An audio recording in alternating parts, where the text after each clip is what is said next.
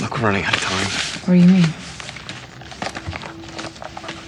Well, it says nightmares are triggered by the belief that the dreamer has no control and this can cause insomnia. But then it says at the 70 hour mark, the insomniac will begin to experience micronaps. His brain will begin to shut down its functions for several seconds in an attempt to recharge itself. This basically means that you're dreaming, but you don't know it. Like, even if, even if you're awake. And then it says that after that, your brain will shut down and do something cool. Which is permanent sleep. Who can remember being five years old? There's one of them now. You're not real. You're not real. Stop it! You're here, you. I'm getting out of here. What happened at the preschool? What are you doing? No, no, no, no. This isn't the right way. We've got to. We've And gotta what call is the right way? Our kids get on the stand and have to tell a room full of people No, what happened no. to them? We've got to call the He's police. right. This is not the This way. ends to do- tonight. Who can remember being five years old? Why don't you just fucking die? Your mouth says no, What happened at the preschool? but your body says yes. Don't turn away. Look at me.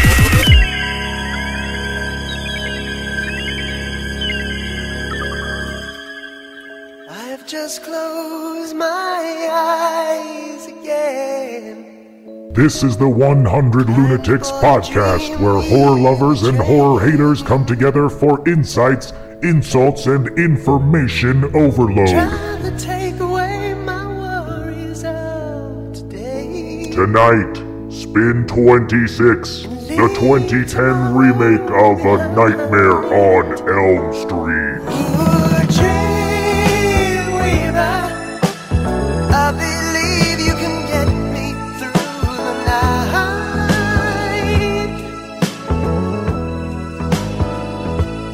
the night. Thank you, Wilter.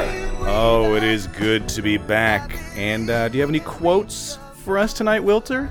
Your mouth says no, but your body says yes. Outstanding. Thank you, Wilter. I, of course, am Daniel, your horror loving host. With me tonight for the 2010 remake of A Nightmare on Elm Street is my horror hating cousin, Nathan, Hey, everybody. uh, the intern, All the boys.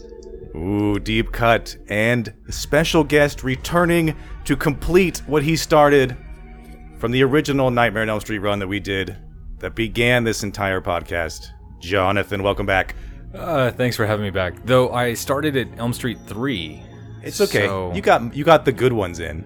Oh, that's true. I got I got skateboarding Freddy in. Mm-hmm. So I win. You started on the shitty one. You I just- started you on the just- best one. you- no, you you missed the good one. The the number two is the good one. No, Dream Warriors. Best one. No, Jesse's Jesse. With the tend- Just with the me. tendon puppet master. Best Yeah. one. I think there's a problem already out of the gate here. There is no such thing as what you guys are talking about as a best one. Right. They're all Oh, the they're best all one. They're Yes. all the best. Thank you. Okay, that's fair. Except for two. Two was the worst. Okay, so Okay, yes. This brings up a good point. This we are bringing this entire franchise to a close tonight. By watching this remake, we can bookend, put a cap on, complete. only took two years, right? Yeah. What- onto- yep. Wanted to keep that bottle open. Just a clean. like to keep things in suspense. And I think before we even bother talking about anything about the remake, I think we should revisit each and every one of the previous films from memory. I don't want anybody looking anything up. I want us to discuss each and every one of the films, starting with 1984's Nightmare on Elm Street, with, Is the- with the original Robert England. Is this a real thing? We're really doing this? Yeah, we're doing this right now. Oh Jesus. Um, intern, which one of the original Freddy films is, was, and will forever be your favorite? None of them. I have a peculiar disdain for all of these equally. I wish I had never seen any one of them, Even the original one, even the original one. and you couldn't. I think the one that uh, had the moment that I enjoyed the most is the one where their heads are coming out of his chest. yeah, Whatever one that is. Was that five? that's four. Four.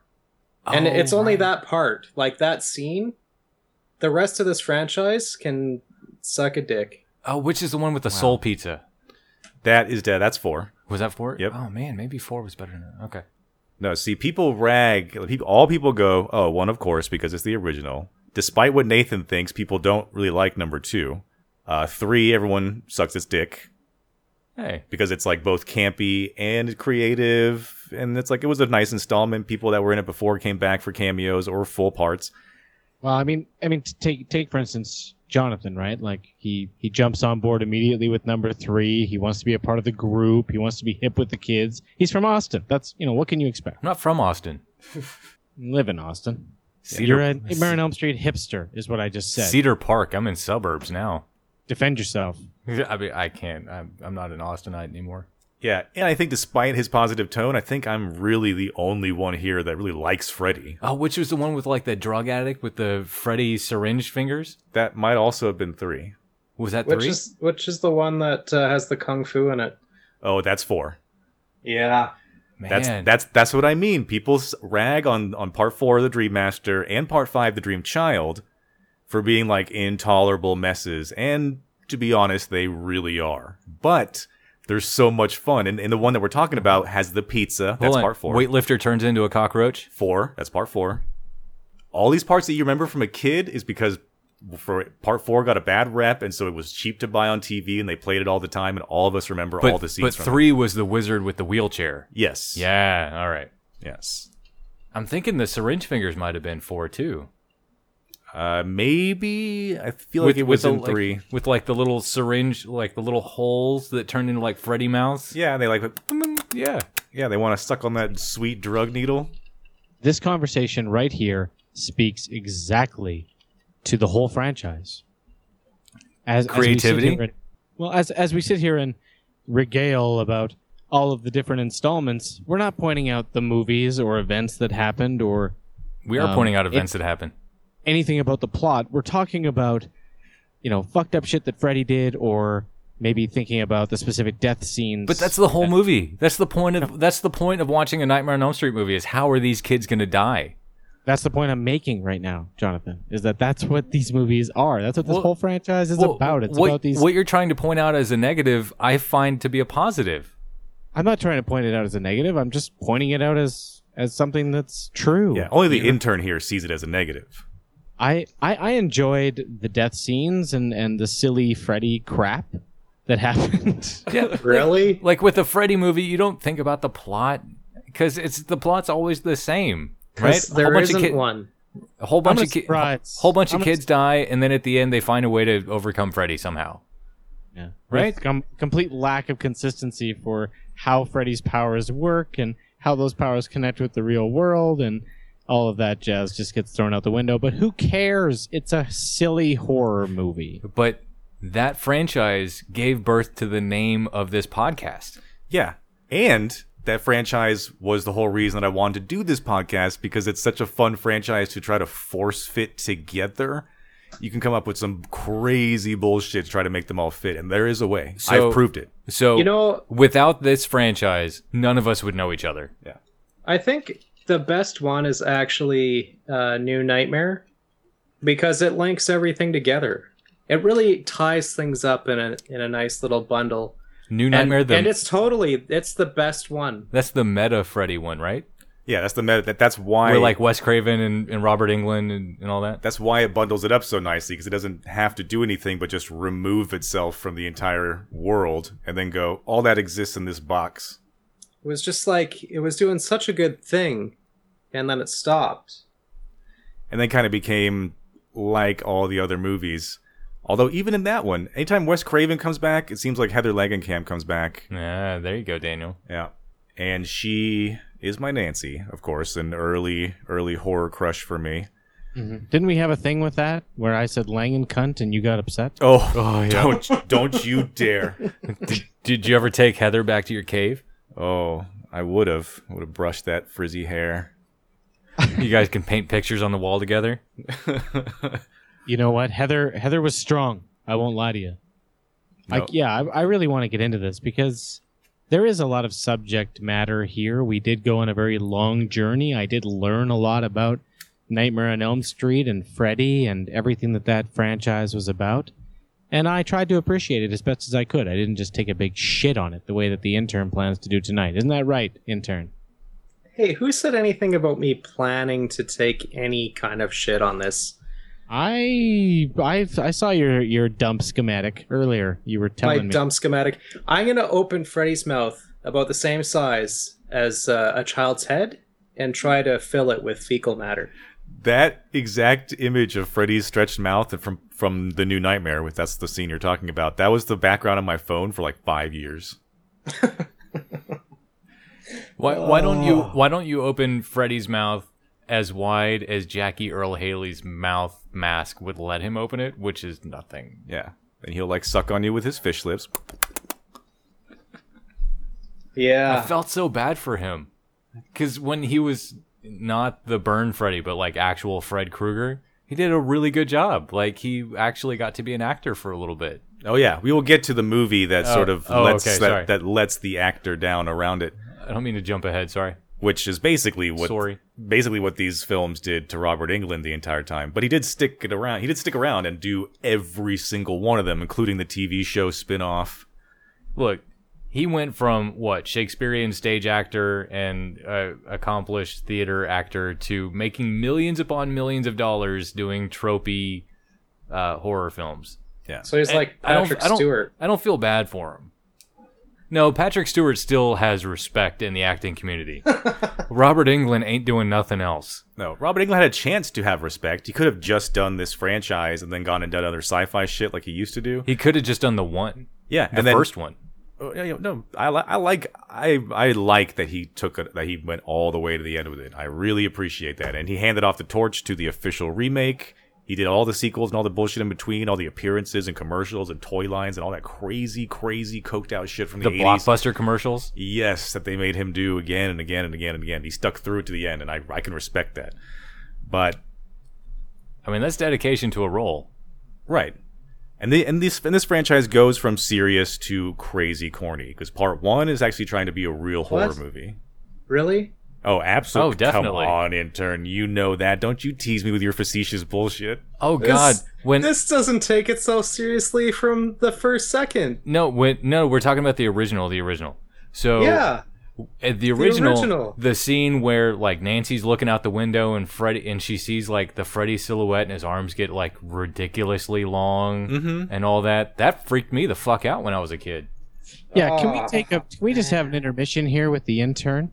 Intern, can you go back in time, please, to when you were a small child in the '80s? Did you think Still that- wasn't afraid of like Oh, dumb what a- props. Not a not, Bullshit. not afraid, just like you remember because the scene itself had an impact on you. Because I, at that time, I have to believe that you were not anywhere near as jaded as you are now. Now let's track it. Because one, definitely serious. Two, also trying to be serious, and Nathan likes it because it's trying to do new things. I'll correct you and say that number two is actually trying to be even more serious than number one. Which was probably its downfall. Right. It does kind of it does take liberties with Freddy though and tries to change it up. Tries to bring Freddy into the real world instead of like having Tries to establish rules about him and his powers. and it makes Right. him like possess people. kind Right, of. but but two is Freddy uh, Nightmare on Elm Street one mixed with the Top Gun volleyball scene. Yes. Right. Exactly. That's almost yeah. That's an exact interpretation. Yeah, So now it, I I totally get why Nate loves it. yeah. Complete with a dancing scene where he like shakes his ass. Yeah. that was almost the that that was the most ridiculous comparison Really? Because everyone else was like, yeah, yeah, I, yeah, absolutely. Right on. podcast I've ever participated in. Spot on. Look, hey, it's fine. You guys hate number two. That's fine. I think they tried to establish rules. I don't think hate they- it. They dove in in number two to the sleep deprivation part really well. Two- Made two- it psychological. Jesse was losing his mind. It was it was beautiful. I loved it. Two, two is definitely the outlier of the s- of the franchise. Yeah, it is the outlier, and people, most people do not like it. Nathan very much likes it. I can't tell if it's for real or not. I think it kind of is, maybe. But In a I, I, I conversation also about like part two. these- In in a conversation about these movies, it stands out to me as the one that tried to establish something about this that could lay a foundation moving forward. Everybody rejected it, so they just went all out goofy. Okay. To to be totally honest and completely fair to Nate, the last time I saw part two was on VHS. If that says anything. Yeah. So It's been a while. To be fair, you're saying that you don't have um, the correct memory of the movie to my remember- correct my if it's correct happening- memory of the movie is listening to the to you guys do the podcast for part two. Okay. There we go. as it should be for most people. Now, part three, Dream Warrior, Wes Craven comes back, Heather Langenkamp comes back. It's kind of halfway to being the meta that part seven will be. Like they don't just like be the victim the whole time, like, oh god, what's happening? Who is this burnt man? They actually try to like make an effort. They group up, they try to go into the dream together and use their different powers Mhm. interesting take. It's got some of the most creative kills in the franchise. It's a fun movie to watch, especially on a campy level, uh, if your heart isn't blackened and reptilian like the intern. And then Reptile hearts are are the strongest. Right. Then part four and part five kind of go together. Like they kind of they are direct sequels of each other. The same new people that are in part four show up in part five. Yeah, but that's that's kind of when like the lore kind of gets weird. The lore gets real weird, especially with part five and Dream With the baby? and Dream Child. Oh, with like, but that's what gets cool about it, because Freddy has to like rebirth himself through I, s- I- some I weird remember, like. I remember doing the podcast of that one, and you were the only one championing part five. Oh, but it's so fun though, baby Freddy, like Freddy fetus. The only cool thing about that was about how Freddy was born. Yeah, and he had to be reborn like constantly. It was like a whole fucked up cycle that had to happen all the time, and like nuns have to give birth to nightmare babies. There was a church involved, and then uh, then of course uh, He dies in a church. Yeah, in part four and in part five, actually, it happens again in part five. Is the intern's favorite part, which is Freddy tearing his sweater off with like skull babies underneath. Mm-hmm. Yeah, all the friends are there. Mm-hmm. The most amazing thing to me about this entire franchise is that number one, number two, number three, four, and five all take place within a span of five years in the 80s. That's five fucking movies about Freddy in five years. Yeah, banging them out and doing a great job. I know, but that's that's So- like Freddy was at the precipice. Like if we were the age we are now, we'd be like, enough already. Fuck off. yeah, yeah, yeah, maybe. Yeah, that's a good point. You'd be like, really? It has been five years and we're on part five already. I mean, to be fair, we're still not sick of Avengers movies. Didn't they do that with Saw also? Yes. How often did the Saw. Saws come out? Speak for yourself there, Jonathan. Yeah, the saws did come out very close in concession, maybe a year or two apart as well. Now, I want to get to the one that, and there is one. There's one in both fran- big, both the big horror franchises, the the Friday the Thirteenth and Nightmare on Elm Street. Oh, it takes Manhattan. I still hate that. Yeah, there's one in each that I hate, and it's Takes Manhattan in, in the Freddy Still or hate the that Jason movie. franchise, and in this one, it's Part Six. Was that the one with Nintendo Freddy? Yes, Oh. Freddy's dead: colon the final nightmare. It's the first thing that came into my mind. That's the one where he puts the That's, game, that's right? all I got. Fucking Nintendo Freddy with the Johnny Depp cameo. Yeah. And even though there's so much crazy campy shit in all the other movies, like different things where like there's you know, in one of the movies Freddy becomes like super Freddy and he's like got like a big head and big muscles and he like beats the shit out of you. And another one he turns into like comic book Freddy. Yep. That's the one where you guys skateboarding around. Yep. Oh God. But for some reason the one in Freddy's Dead is the one that's so offensive, that video game one with the boing boing boing. Oh, it's terrible. That's that's the okay. So the boinga boinga boinga is the one where like the stoner kid from Clueless or Yes. Empire Records or Franklin whatever, and Bash. right? W- Him. That's the one where he dies, right? Yes. Okay. Game over.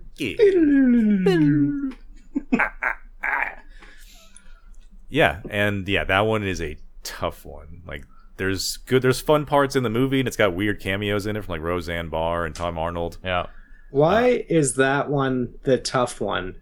That is a direct reflection of every other movie. No, no, no. Because that's They that's when all just that's- pull one thing after another, and this is just one more thing. that's just when the creativity of the kills goes way down the tubes. Yeah. See, m- maybe I can put it to you like like, oh god, intern, let, let me put it to you like this. When I was in school, one of my favorite things to do and like little activities in class that we used to do was we would each start writing a story and then we would pass the paper to our right after a set amount of minutes and just continue off the next person's story. And I loved doing that because you usually got like some horrible piece of shit. And you'd have to like cob- with it. cobble together some cool thing from the piece of shit they gave you. And for me, part one through five of the Nightmare on Elm Street franchise do that. No matter what you think about the quality of the film itself, they're trying to make shit fit in the universe and explain things. And then part six is just this like fucking weird, weird little like j- cancerous nub that should have been removed.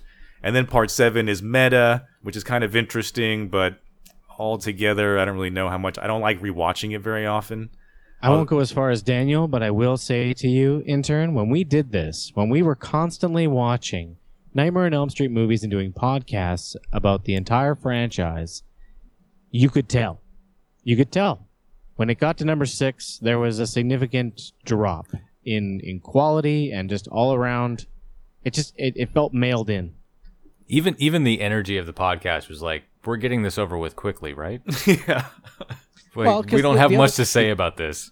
just despite how much I was never really into them that much, there was still fun kills and silly things that Freddy did to talk about in the other movies. And the Final Nightmare was just, ugh, right? Like uh, It- uh, everything that was supposed to be funny and supposed to be hokey just came across as weak, mailed in, and terrible, Right.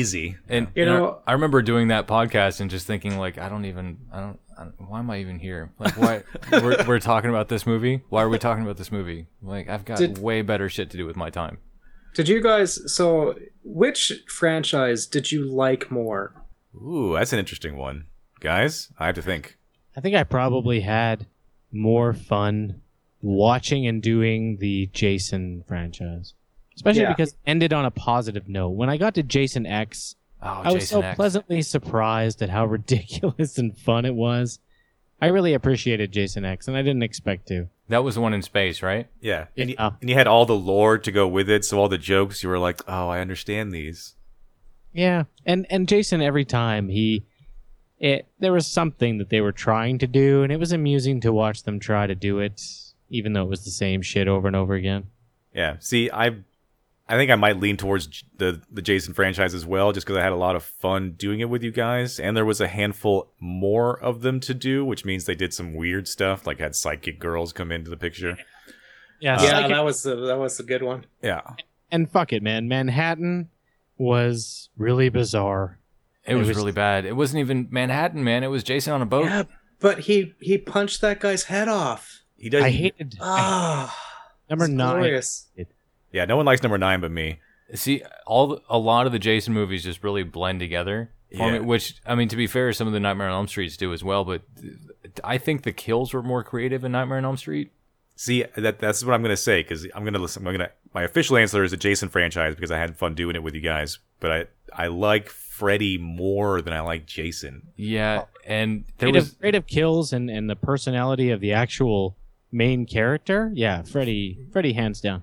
right, but but on the flip side, for me, there's more nudity in the Jason movies. Hey, that's a different topic.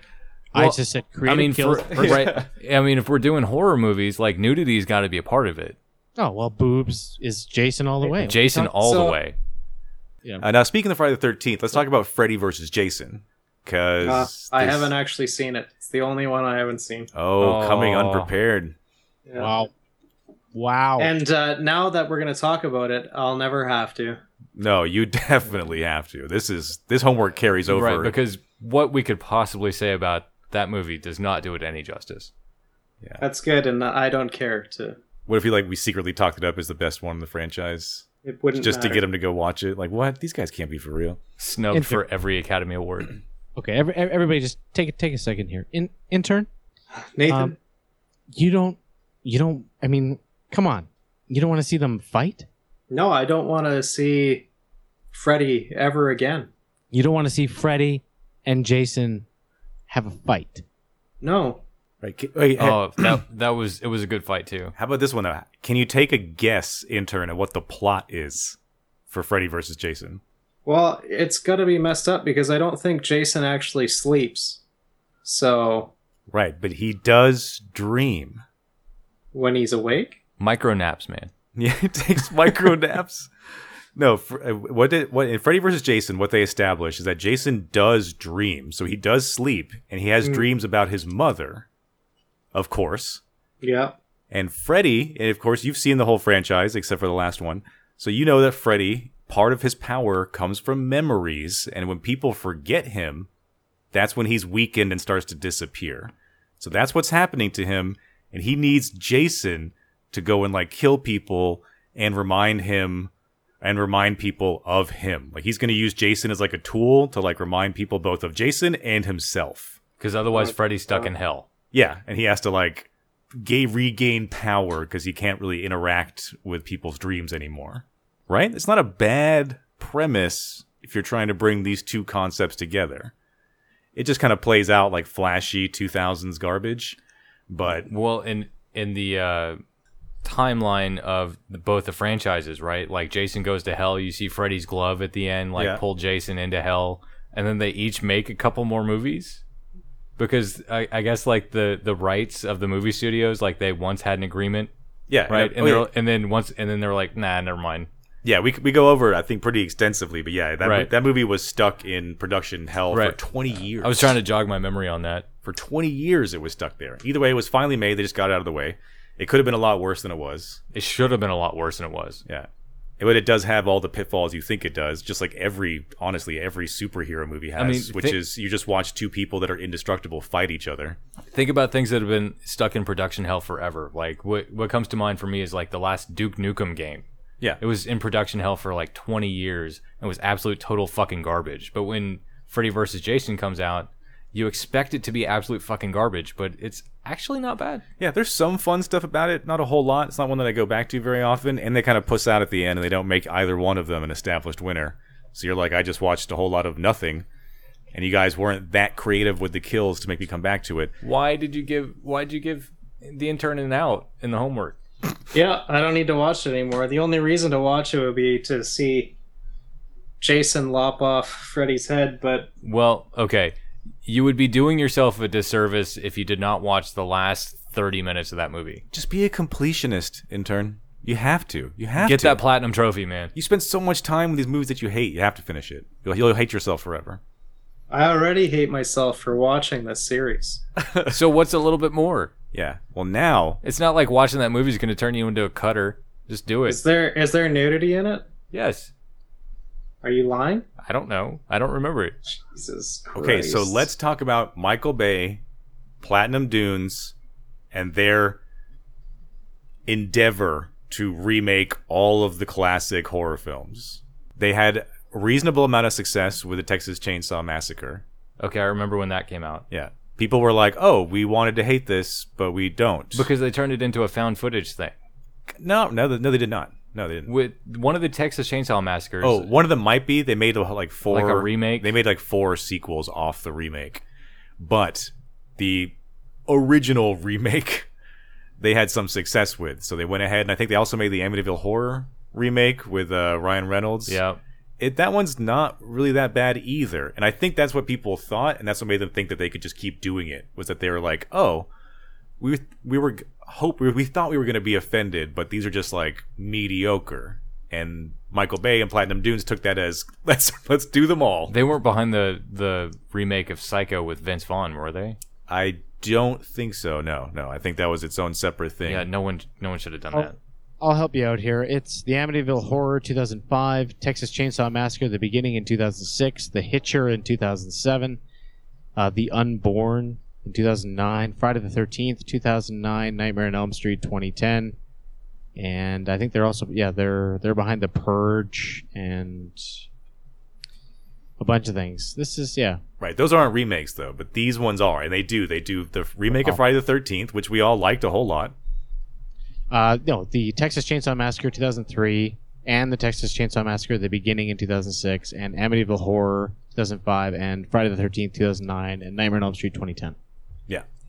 Because I remember hearing good things about the Texas Chainsaw Massacre 2003. That was the found footage one, I think, with Jessica Biel. That one's not. I don't. That one's not found footage. I don't think though. No, there was a scene at the very end where like a cop comes down to like the basement or something and like finds a tape. Yeah. Or something like that's sorry, that's what I meant. Yeah. Like making it seem like it's a real thing. Yeah, I remember watching it. I thought I thought that it was fine. We all liked the Friday the 13th remake a whole bunch. We thought it did some cool shit while also paying some homage to the earlier films by squeezing them kind of all into the first 15 minutes. Um, then the Nightmare on Elm Street remake came out, and people did not react well. Critics didn't like it, fans didn't like it, and they were gung ho from the beginning to make a sequel, and they put a big ol' stop to that right away. Yeah, I told Daniel that uh, this is the only movie I've been to in my life where I went on a date to see this movie, and we were the only two people in the theater. Yeah. I also saw it at the theater, and there were uh, we weren't alone, but it was not filled, and I watched it pretty close to the opening. And well, I- this doubled its budget, did it not? Pretty it d- much. yeah, Close. yeah. It came in at thirty-two. It took thirty-two million. They made back like sixty-five. Um, Well, I mean that's 32 before marketing, yeah, They- Right. They, probably they, they broke even probably. probably. They were talking. Th- this was 2010, so there's probably still some DVD revenue coming from that as well. And they were talking sequel. They were green lighting a sequel, but as Daniel said, they, you know, the critics shat on this. Everybody, all the feedback was terrible, and they just because of that they shut it down. Yeah, because I don't. This was a tough. This was a tough remake to to make because it's it's a weird demographic you're going after because most people don't really consider the original Nightmare on Elm Street that much of a prophetic film, except other horror fans, and then those horror fans have already followed the franchise well into the campy era, so. I'm sure, l- like myself, others were like, "Oh, Freddy is like goofy." Right.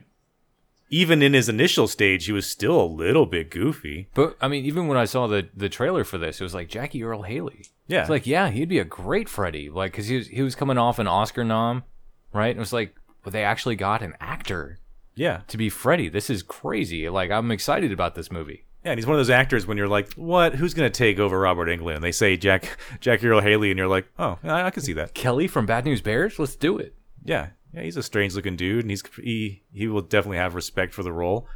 But then they, then they went serious with this movie, and they made half of it almost a shot for shot remake, and then the other half their own interpretation.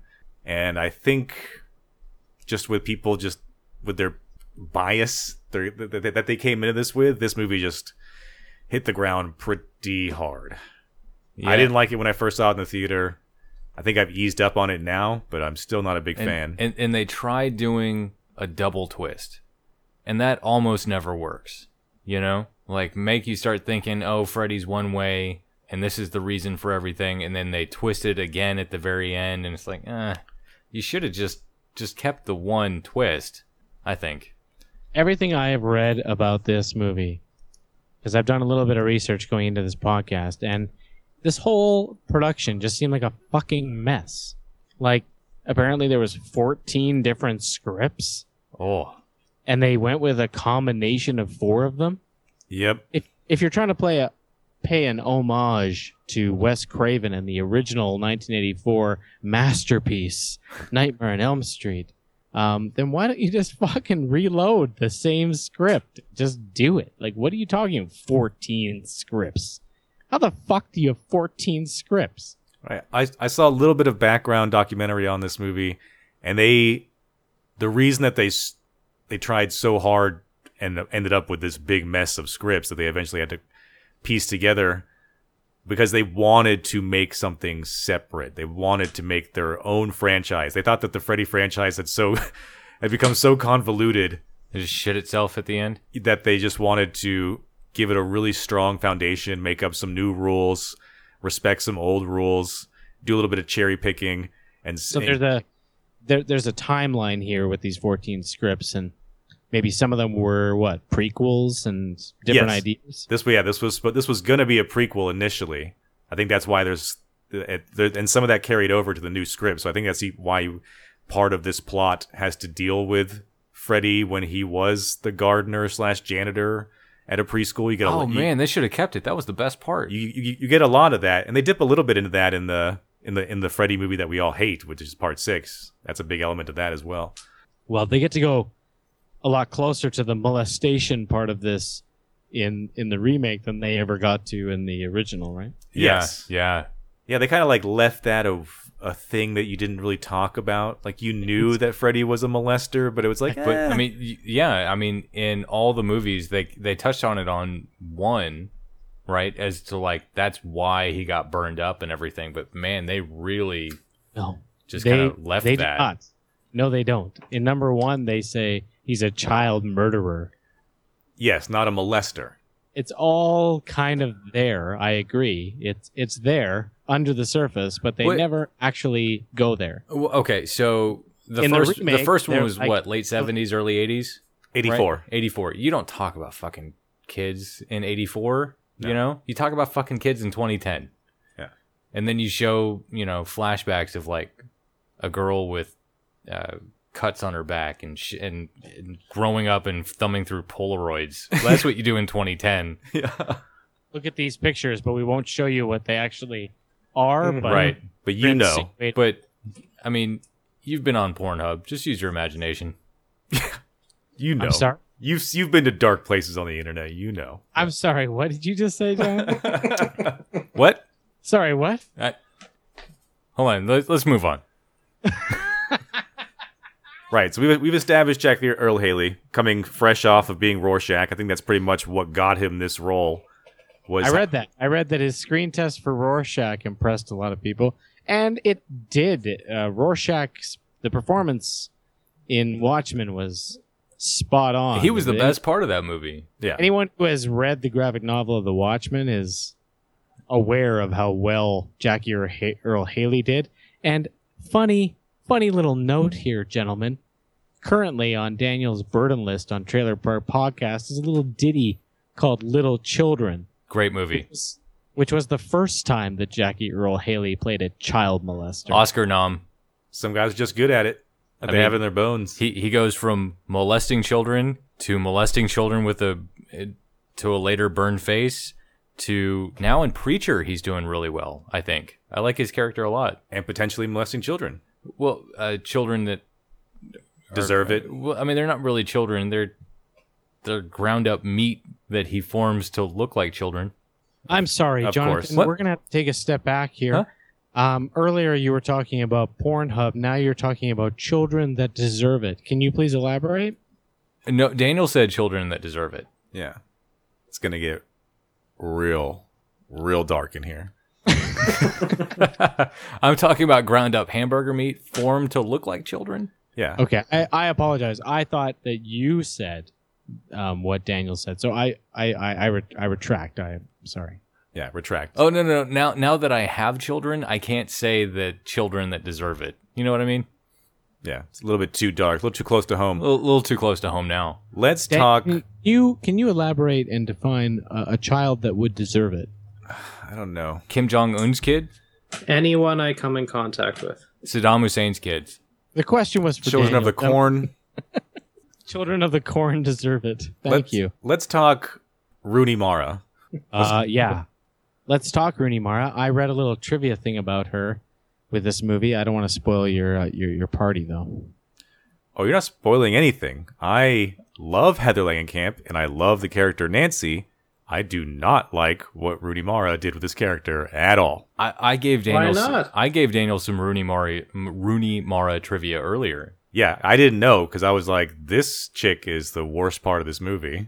She's the best part of this movie. She's- she's the only part that is like Hey. worth watching. She's the by far the worst part of this movie. Let me let you. I, I'm gonna I'm gonna clue you guys in on why the intern is saying what he's saying. Um, he watched a movie called Carol. I've, Kate I've seen Blan- her in more than Carol. What is Just Carol? a second. I'm I'm speaking. intern. uh, Carol is a movie that was Oscar nominated for both Kate Blanchett and Rooney Mara uh, recently.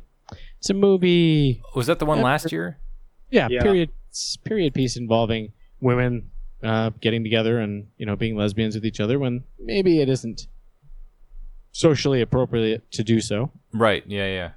over time, Carol has subdued and serenaded Andrew, and now he's got a a respect and a, an appreciation for Rooney Mara, and I I would dare say a a cloudy maybe interruption to his perception of her performance in this movie because Rooney Mara is a talented actress, and she mailed it in for this movie because she hated this role and she was going to quit acting because of it. So, and you Yeah. can tell.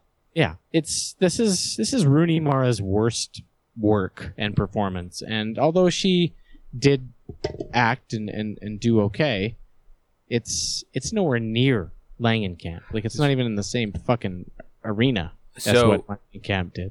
Can we talk about the best part of this whole movie? And- the open credits? What is that? It ended. No, the The oh, opening the opening credits. credits. That's not the best part, I don't think. The opening credits are pretty good. They're not bad. I mean, they they definitely got my hopes up for the rest of the movie. Yeah, yeah, no. Night- Nightmare on Elm Street fan going to watch this in the trailer. The opening credits are are nice. They got the the kids doing hopscotch. Yeah. Yeah. All, all the names are, are written in chalk on the sidewalk. It's a good choice. This is a nice a nice intro for Yeah, this. they- I, I don't want to take away from that. They bring back some of like some of the original music you can Yeah. hear, all the little like twinkling children's piano music, and all the little girls that are playing jump rope and stuff, singing the Freddy song. Yeah. Yep, you're like okay, okay. Yeah. It sounds like they're being respectful, and then you get into it, and it opens up in a diner. A diner is a big plot location for a lot of the Freddy films. Um, they immediately go into like tripped out nightmare mode with uh with a character that we'll only get to experience during this cold open. Kellen Lutz? Yeah. Uh, future potential He Man. No. Ooh, I have the power. No. Dolph Lundgren's the best. Rumored to be casted in the new Masters of the Universe movie as No. He Man. Yes, Kellen Lutz. Yes. Dolph Lundgren and Ed Harris all the way. hey and i gotta say the diner scene is strong it's it's it's not weak i don't think No, it was a good opening. It Yeah. was. Yeah, it, it- right. aw- It leads off with creepiness right away, which is the waitress just walking through and not paying attention to him, and he's like, Coffee? Coffee? He's like, what the fuck?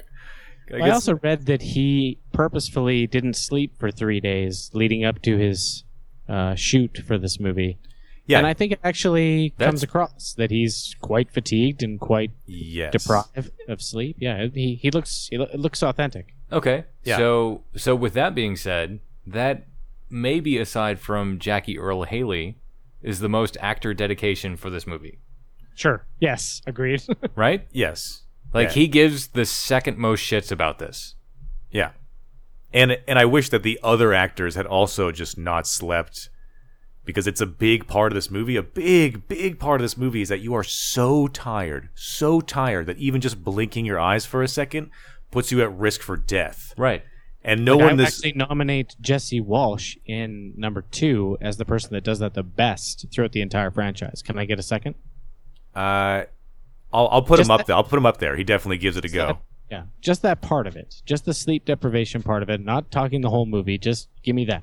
Yes. I want to say that he did a really good job because right after the first scene here, I I did fall asleep and had to you know wake up a couple hours later to finish watching the movie. Wow. Wow. But in turn, this is the scary this this has the scariest scene in the whole movie, which is when he spills his coffee when he's talking to that girl. Yeah, like the the hardest jump I have watching this movie is when he's super engaged when that, that blonde chick comes in starts talking to him and he's super engaged with her and then he just like panics for a second and just spills his coffee that I, I was terrified for like three seconds most scares throughout the rest of the film but what, what's kind of cool is like okay, so throughout the rest of the franchise, like the girls doing the jump rope and singing the songs, they look just like that girl in the remake, right? So when she was in preschool or whatever with the like she's the girl doing the jump rope scene throughout the entire franchise.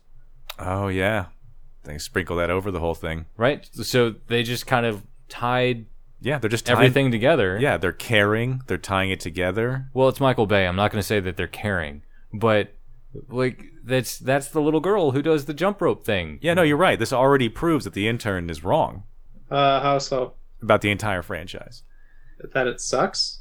That I'm falling asleep right now talking about it. But how are you falling asleep? We get introduced to some characters here. We get unfortunately induced introduced to Nancy, which is this flat-haired, jaded girl who is My favorite kind. who's essentially the girl from She's All That Oh, she yeah, just- that's probably why I like it so much. She just sits in her room. She's like pissed off about everything, super monotonous with her mom. She needs a lot of piercings on her face, is what she needs. Yeah, or at least like one of the like she needs like a whole bunch in one ear. Right? I mean, she's already an artist, right? She needs a whole bunch of piercings in her face. Yeah. And that's like I get that it's the I get that it's a remake, but a big portion of this film is going to is going to spend time just r- completely reshooting the original movie. But they made Nancy, which is supposed to be Freddy's like favorite, the one that he's in love with. They made her this brooding bitch. And that's not what she is. She's like super innocent and kind of naive and strong. That's a weird character to play, and Heather Langenkamp nails it. This one, not so much. And you know, I figure if that's Freddy's favorite, Freddy's favorite should have been the little girl doing the fucking jump rope. Yeah. You know? Because she's everywhere. Well, they're all innocent when they're little. Right. And if that's the biggest scare for you, Ah, oh. I, I disagree. The biggest scare for me is when Nancy has her micro nap and sees her friend in the body bag at the end of the hallway. That's at a the pretty school. good one. That's a pretty good one. Yeah. Right? Yeah. That was like, what? When she's just standing up, like blood all over her face and screaming at Pouring her. out of her mouth, like. "Bah." Yeah. Yeah, that is actually yeah a lot creepier than you would think it would be through the description. Yeah, this must be like a plus three. No, we don't need to be dramatic, intern. Oh, but it has all these scares in it. are- it's are- just are we- like s it's so well done. Are we mixing podcasts here? Are we doing pluses and minuses? This is the podcast with pluses and minuses. Oh, fuck if I know. All right. Now, when did that start? did that start sometime after Jason X two years ago? Uh, intern, are you just going to be in the corner taking shots at this movie the whole time in a negative, moody way? Yeah, why don't we start? Are, are you the Nathan Carver of this? yeah, no, you right now before we continue, you tell me something you liked. Uh, I liked when the credits ran. No, don't you fucking. God damn it, intern. That's Ooh. moody. Yeah, don't don't. How be- about Um, Oh, and how about My when- favorite part of this movie was looking up what other movies Rooney Mara was in. Why don't you Why don't you go play somewhere over the rainbow in a minor key? Uh, That's how a about great idea. intern? How about when Kellen Lutz put the knife into his own throat and sliced his own neck right in front of that bitch? Huh? I mean that. Actually, that probably is. I am now. Dean, what are you doing? You're not real. Dean, stop it. Dean. Dean, stop.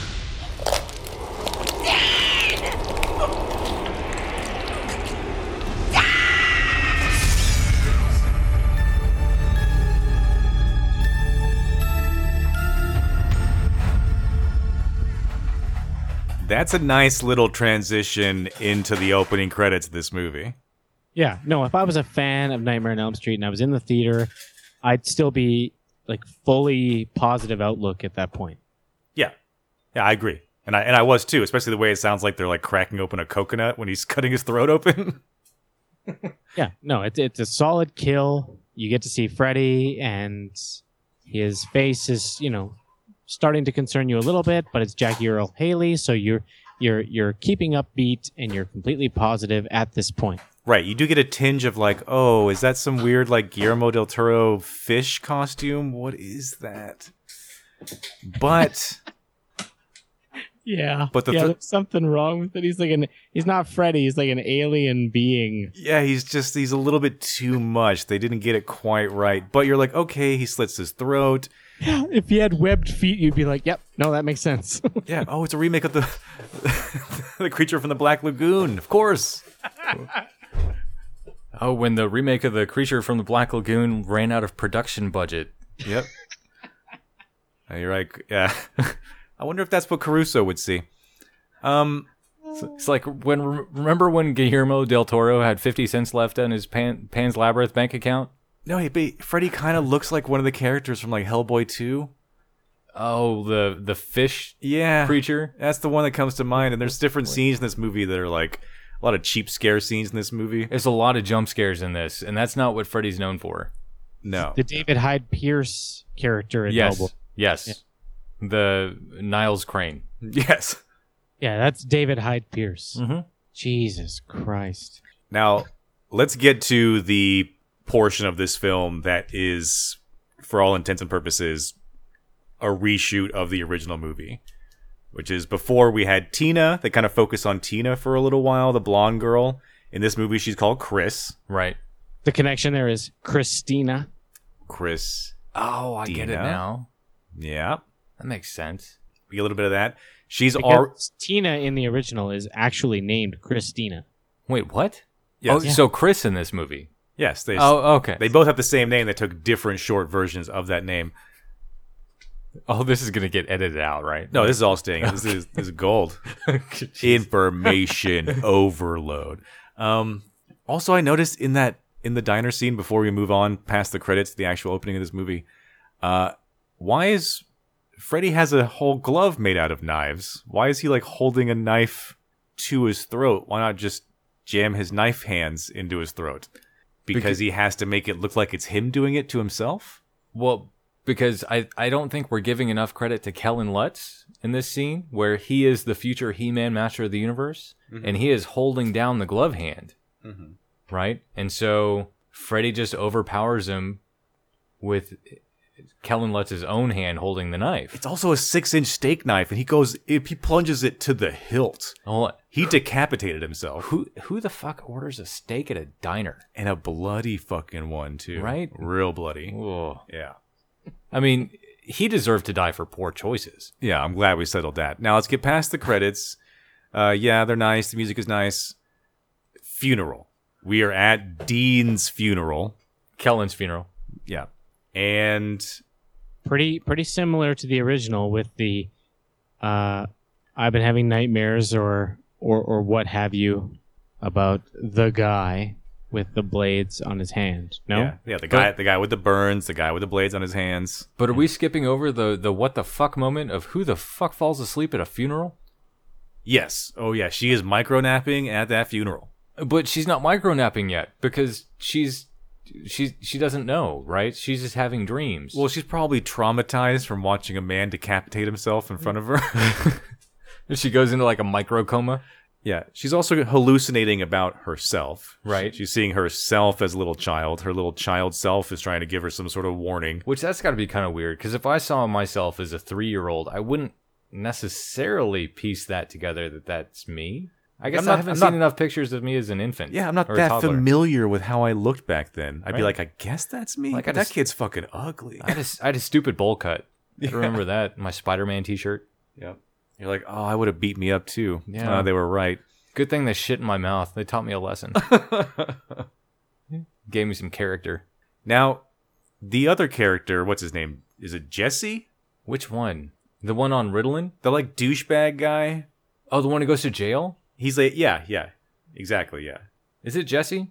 I don't. You don't like these kids are not in the picture long enough to really learn their names. No, and in the original film, they make such a big deal of saying their name in like every single sentence because they need you to figure out who the fuck is who. Right. They don't really do that that much in this one. That's more of a modern filmmaking. Right. This thing. one is like Chris's crazy boyfriend who leaves the diner in a huff and doesn't pay enough money, even though he just like pulls random money out of his pocket and throws it on the counter. yes, Right. yeah, no, it's it's Jesse is the douchebag guy because he used to date Chris. They're broken up right now. Now he's gonna use They this. broke up like a week ago. now they're yeah, and now he's gonna use this grief moment to like try to weasel back in to her pants. And when Nancy comes up at the funeral, That's a good move. yeah.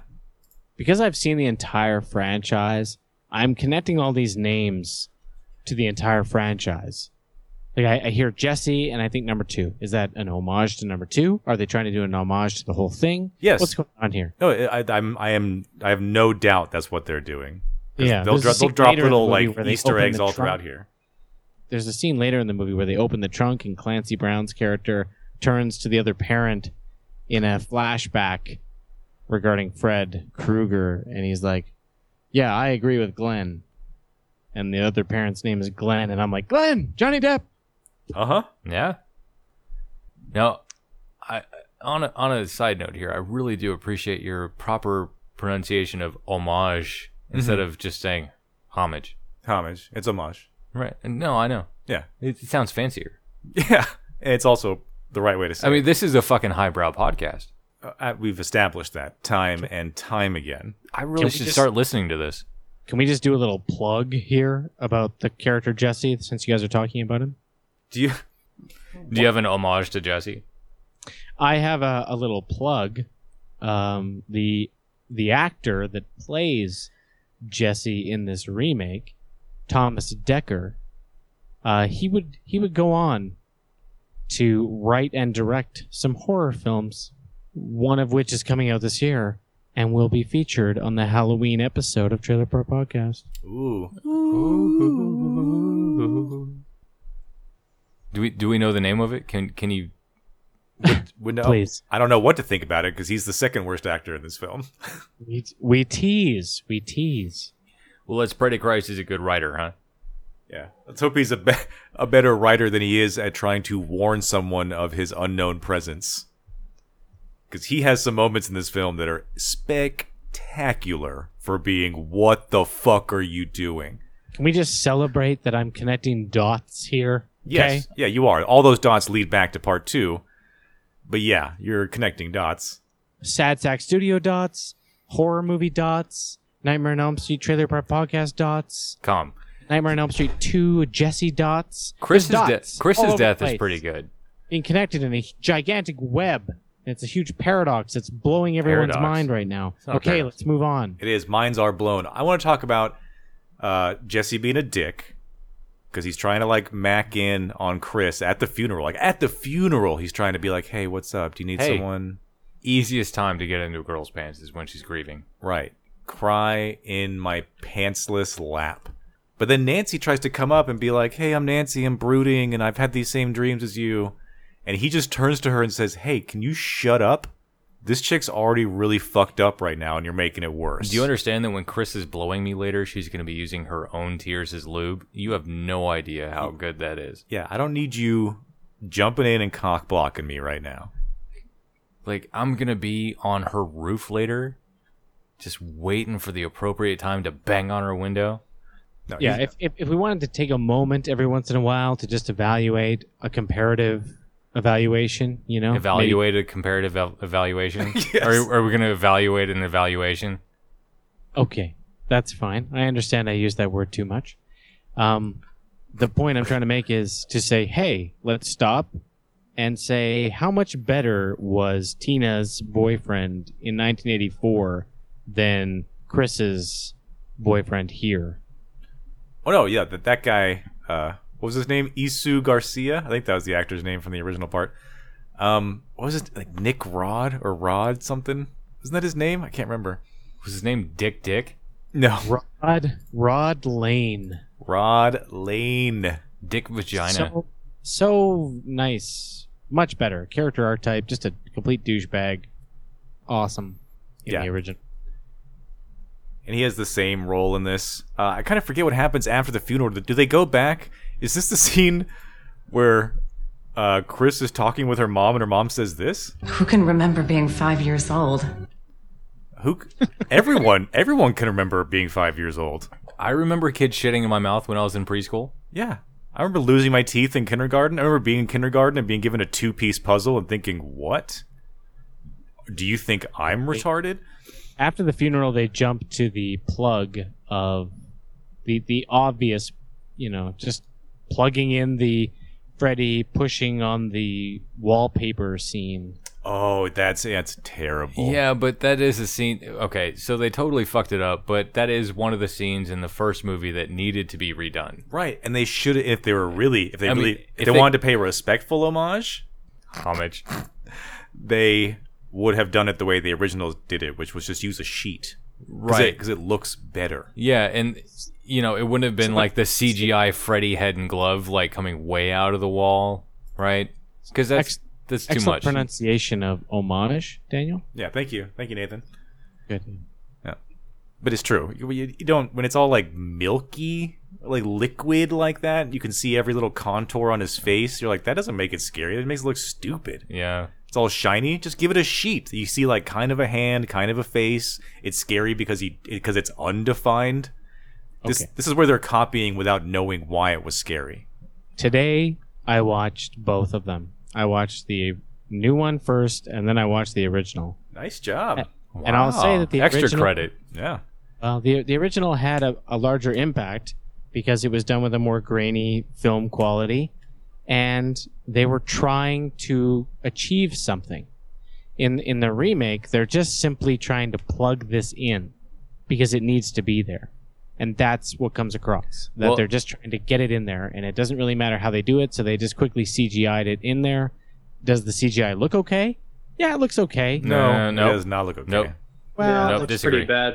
you guys are attacking it, but I'm saying when you watch both back to back, uh, it you know I, I get it. 2010 to 1984, it's gonna look better, but you know it doesn't have the same context. It doesn't fit into the movie the same way. Feels just kind of uh, like like a tail being pinned on a donkey, just kind of awkward. So if if there are three scenes that absolutely need to be done from the original to the remake, it's the Freddy in the wall, which they I, I think they did a piss poor job of. It's the Freddy glove uh, Freddy glove in the bathtub, which They did Uh, pretty all much. right. They did almost exactly the same. Yeah. yeah they should have taken it slower though because it, it happened in like two seconds, Yeah. and then it should have been Johnny Depp in the waterbed. Right. They they tried to loop back around on that one. Didn't quite do it. it, it no absolutely did not do it and that that's a scene that should have been done They they try to do a shout out to the Johnny Depp death by making blood fall through a ceiling, which has nothing really to Right. do with it. And they also in the bathtub scene only just let the hand come up and come down from one perspective. In the original, they have the hand come up and then they change perspective to have it coming POV at you, and then it and then it sinks down. Oh. So right it's not really. I mean, in all three instances, I agree with you. Those are the three, but in all three instances, they failed. right Especially with the Johnny Depp one, they failed miserably. right because they let that character live. Yeah, well, that that, that starts. That that's where it starts. yeah, that's two big problems for me with this movie right off the bat. Is that one, they let Glenn, which in this movie is Quentin, live all the way to the end, and two, where the fuck is John Saxton's character? Where's Heather's or n- where's Nancy's dad? A really like small percentage of the original Nightmare on Elm Street plot, which made it like a '80s uh, kind of movie thematically, was that she had divorced parents. And that was like a weird background plot to the whole movie. Was oh that right he was the cop right yeah, he was like the sheriff, and her mom was a, like kind of like a weird boozy ex actress, and they were divorced, but they still you know came and every once in a Yeah. while united over over their daughter. In this movie, that's gone. That character is John Saxon's character is completely gone, and I I understand it obviously doesn't hold much relevance on the plot because they managed to make it through without that character, but I don't know. I like that guy or that role, I should say. But now we get to understand why Freddy is getting himself remembered.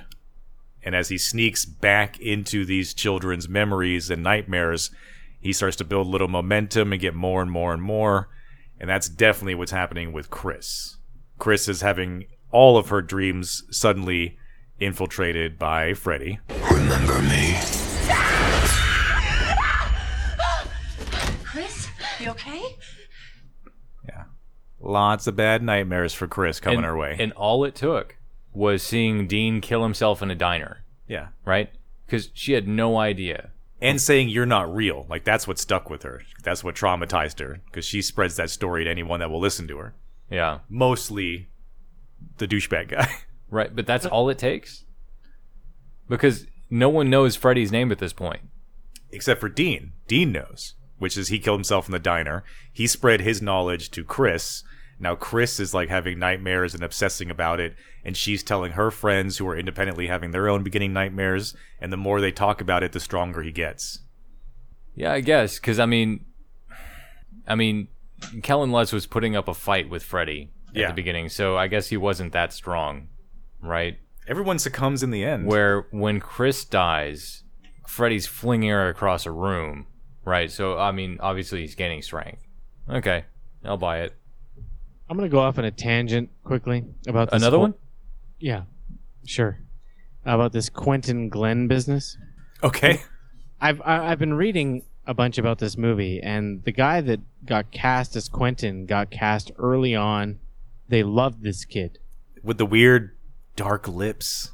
Yeah, they, they wanted this kid bad, right? Like they. I mean, he's got a swimmer's body. and I feel I just picture in my mind um, Michael Bay being like, you know what?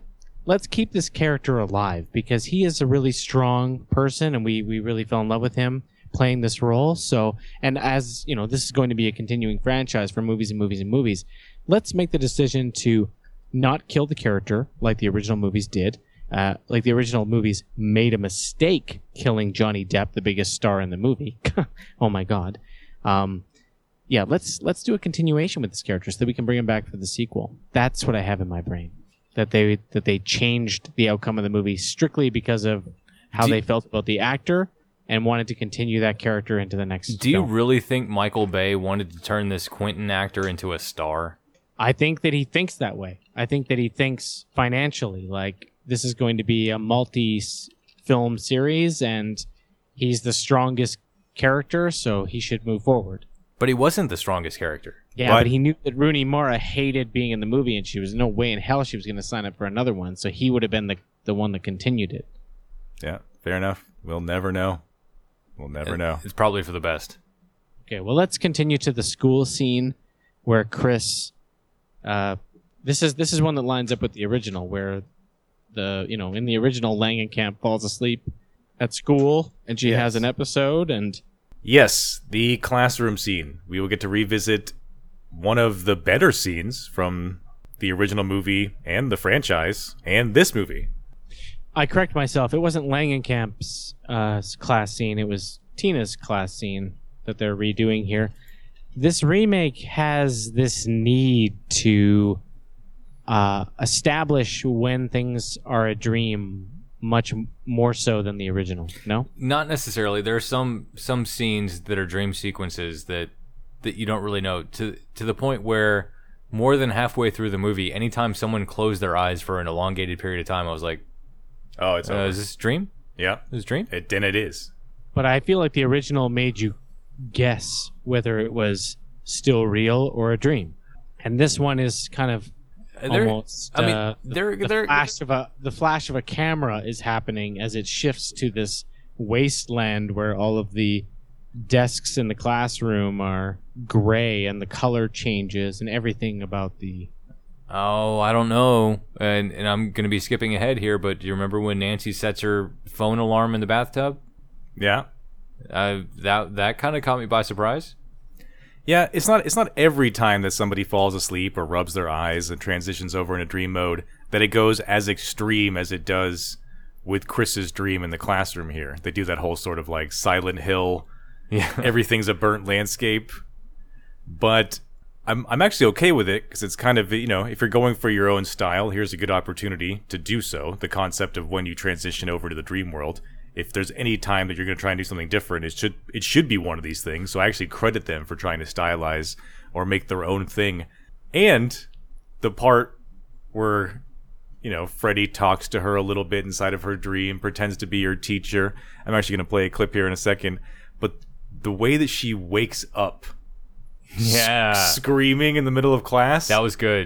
Yeah, it's a great moment in the original, and it's a great moment here. Well, and as far as like horror movie screams go, that that's that was pretty good. yeah, and you do for the first time get a small taste of whether or not Freddy's going to have any sort of banter at all. You really shouldn't fall asleep in class.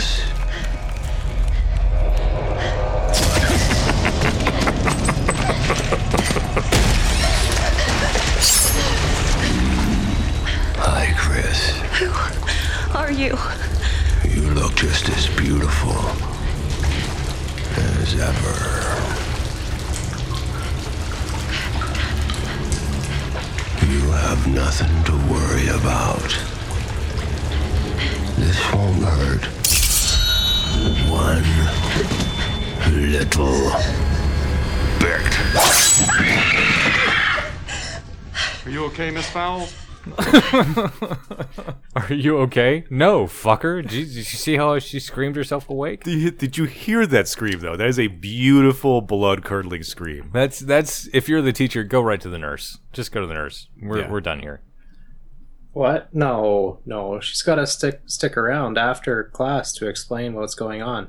Yeah, They're talking to his pants. They're talking about the Spartans going over the Athenian wall. There's no way she needs to scream like that. Yeah. Yeah, It's terrifying. History is scary. Yeah, Are you implying that she's staying after class to have sex with her teacher for a better grade? Yes. I promise to make this as painless for you as possible. I think I've seen that on Pornhub. you would have. That's eighty percent of the plot. yep. Can I? I noticed that when the guy with the dark lips, what's his name? He's the Glenn character, but in this movie, his name is Quentin Swimmer. Yeah, the swimmer guy. When he gets like nervous, or when he's doing that horrible hyperventilating that bad actors think is crying, uh, he has a way of doubling up his words. And I don't know if you can hear it, but I tried to capture it here when he's talking to Nancy in the hallway about if she needs someone to talk to at her locker. Li- Listen closely. No, like if you ever if you ever need somebody, you know, if you ever, if you ever want to talk to somebody. If you, if you ever, if you ever, if you need somebody, if you ever, if you ever, if you talk to somebody, Right, that, that I caught that when I was watching the movie, and I was like, "Wait, did he say if you ever need somebody?" Yeah, he's du- he doubles up. That's his way of being like cute and shy and charming. Or No, like if you ever if you ever need somebody, you know, if you ever, if you ever want to talk to somebody. it's such a weird little like trait. Michael Bay thought that that kid could be the tentpole actor of a franchise, aside from Jackie Earl Haley. Yeah. No. That tells you something. Oh, That, wait, that you're talking kid, about that Quentin kid, Or I'm about Jesse. no, that kid, Quentin, is is the jazz transformer of this fucking movie. Yeah. He is the just abomination. Like, why are you even in this thing? You're making this whole movie worse by being here. Yeah, I don't. Yeah, I don't know what they were. Yeah, they made a big deal about him being in the movie, and I don't really get it. I don't think he's bad, but he's definitely not that great. No, just like in the Michael Bay Transformer movies, like jazz was the beat bop and boop boop boop doo Transformer. And it's like, why are you the main one? You're like, if a transformer could be in blackface, it's that transformer. It's jazz. But we also get the first of two moments where Jesse shows us how terrible he is at acting like a human being when trying not to startle somebody. Which is when when he comes up to Chris's window and she's like lost in some like nightmare reverie and he just slams his entire face against the window like nobody's right for anything. whatever whatever that happens in a movie, I'm like, why? Right. Why? Why? Who doesn't? When someone's busy or occupied with something, you know, you get like ten feet behind them, and you're like, "Hey, someone's here." You don't Right. just slam yourself Well, against the window. And you imagine he's been on her roof for a while staring at her, right? Yeah. So why not just like uh, like a, a subtle knock? You know, you don't have to just like, oh my god, I'm right here. Just uh, when I come to visit you guys out in uh, Texas, that's how I'm gonna swing by. yeah. Oh, I it's the intern. He never comes Yeah. in through the front door. He always throws himself against the back window. He always slams himself up the back door. Why are we asking this question? It's a trope. That's why it's Right. there. I know, but he, the, him, the actor, like does it more excessively. The, the the next one that he does is is much much Yeah, the- better. The second one is worse. Yeah, and Better, I don't, worse. I don't, I don't know what I'm gonna do with this clip, but I feel like just hanging out with Nathan, I'll have some use for it eventually. All right, I know I've been an asshole, and I've been jealous, and I've been fucked up. Yeah, we'll figure it out. Well, this is young Thomas Decker here playing Jesse in this movie. Okay, Daniel, this is this isn't the writer director Thomas Decker that uh, that we're going to see in 2016. Yeah, this is six years ago, Thomas Decker. Yeah. this is young Decker. Does that make Chris Jesse's girl? yes. Oh. Also, I want to point out that I think by this time in the movie, we've had at least a half dozen of these cheap scare tactics, The jump scares? the jump scares that this movie could totally do without. Like, if it just didn't have any of those jump scare moments, it would just be like a relatively mediocre Nightmare on Elm Street remake. But because it has these moments where it just shows like Freddy turning around real fast. And then each and every time they use that scare tactic in this movie, which I think is eight or nine, I, I tried to Pro- keep I tried to keep track the second time I listened, and it's this exact same sound every single time. Yep. Every time. And if you have to go between the franchises, I feel like Jason is more the jump scare franchise, and Freddy's the more psychological Yeah. scare franchise, Yeah. right? because hands hands down the original uses music way better than the remake does. Oh yeah, yeah. The original has like a high pitched squeal happening in and out throughout the entire movie that that adds to your tension. I think if if the remake had used the high pitched sound that was reverberating in the background of the original for 80% of it, that eh, this movie probably would have got a 30% bump on Rotten Tomatoes. Like I, I feel like with this remake, they should have used like a Hoobastank song, like behind the entire thing. it was just it was just crawling in the dark, and then like jump scared sound. Yeah, well, uh, and then and then Lincoln Park. Let's Yeah. let's go to one last eh, homage scene, which is going to be and I can't remember Nathan. Do we spend this much time with Tina in the original Nightmare on Elm Street? I feel like in the original Nightmare on Elm Street, Tina was kind of the cold open, and then we just get into hanging out with Nancy. And in this movie, we're spending a lot of time with Chris.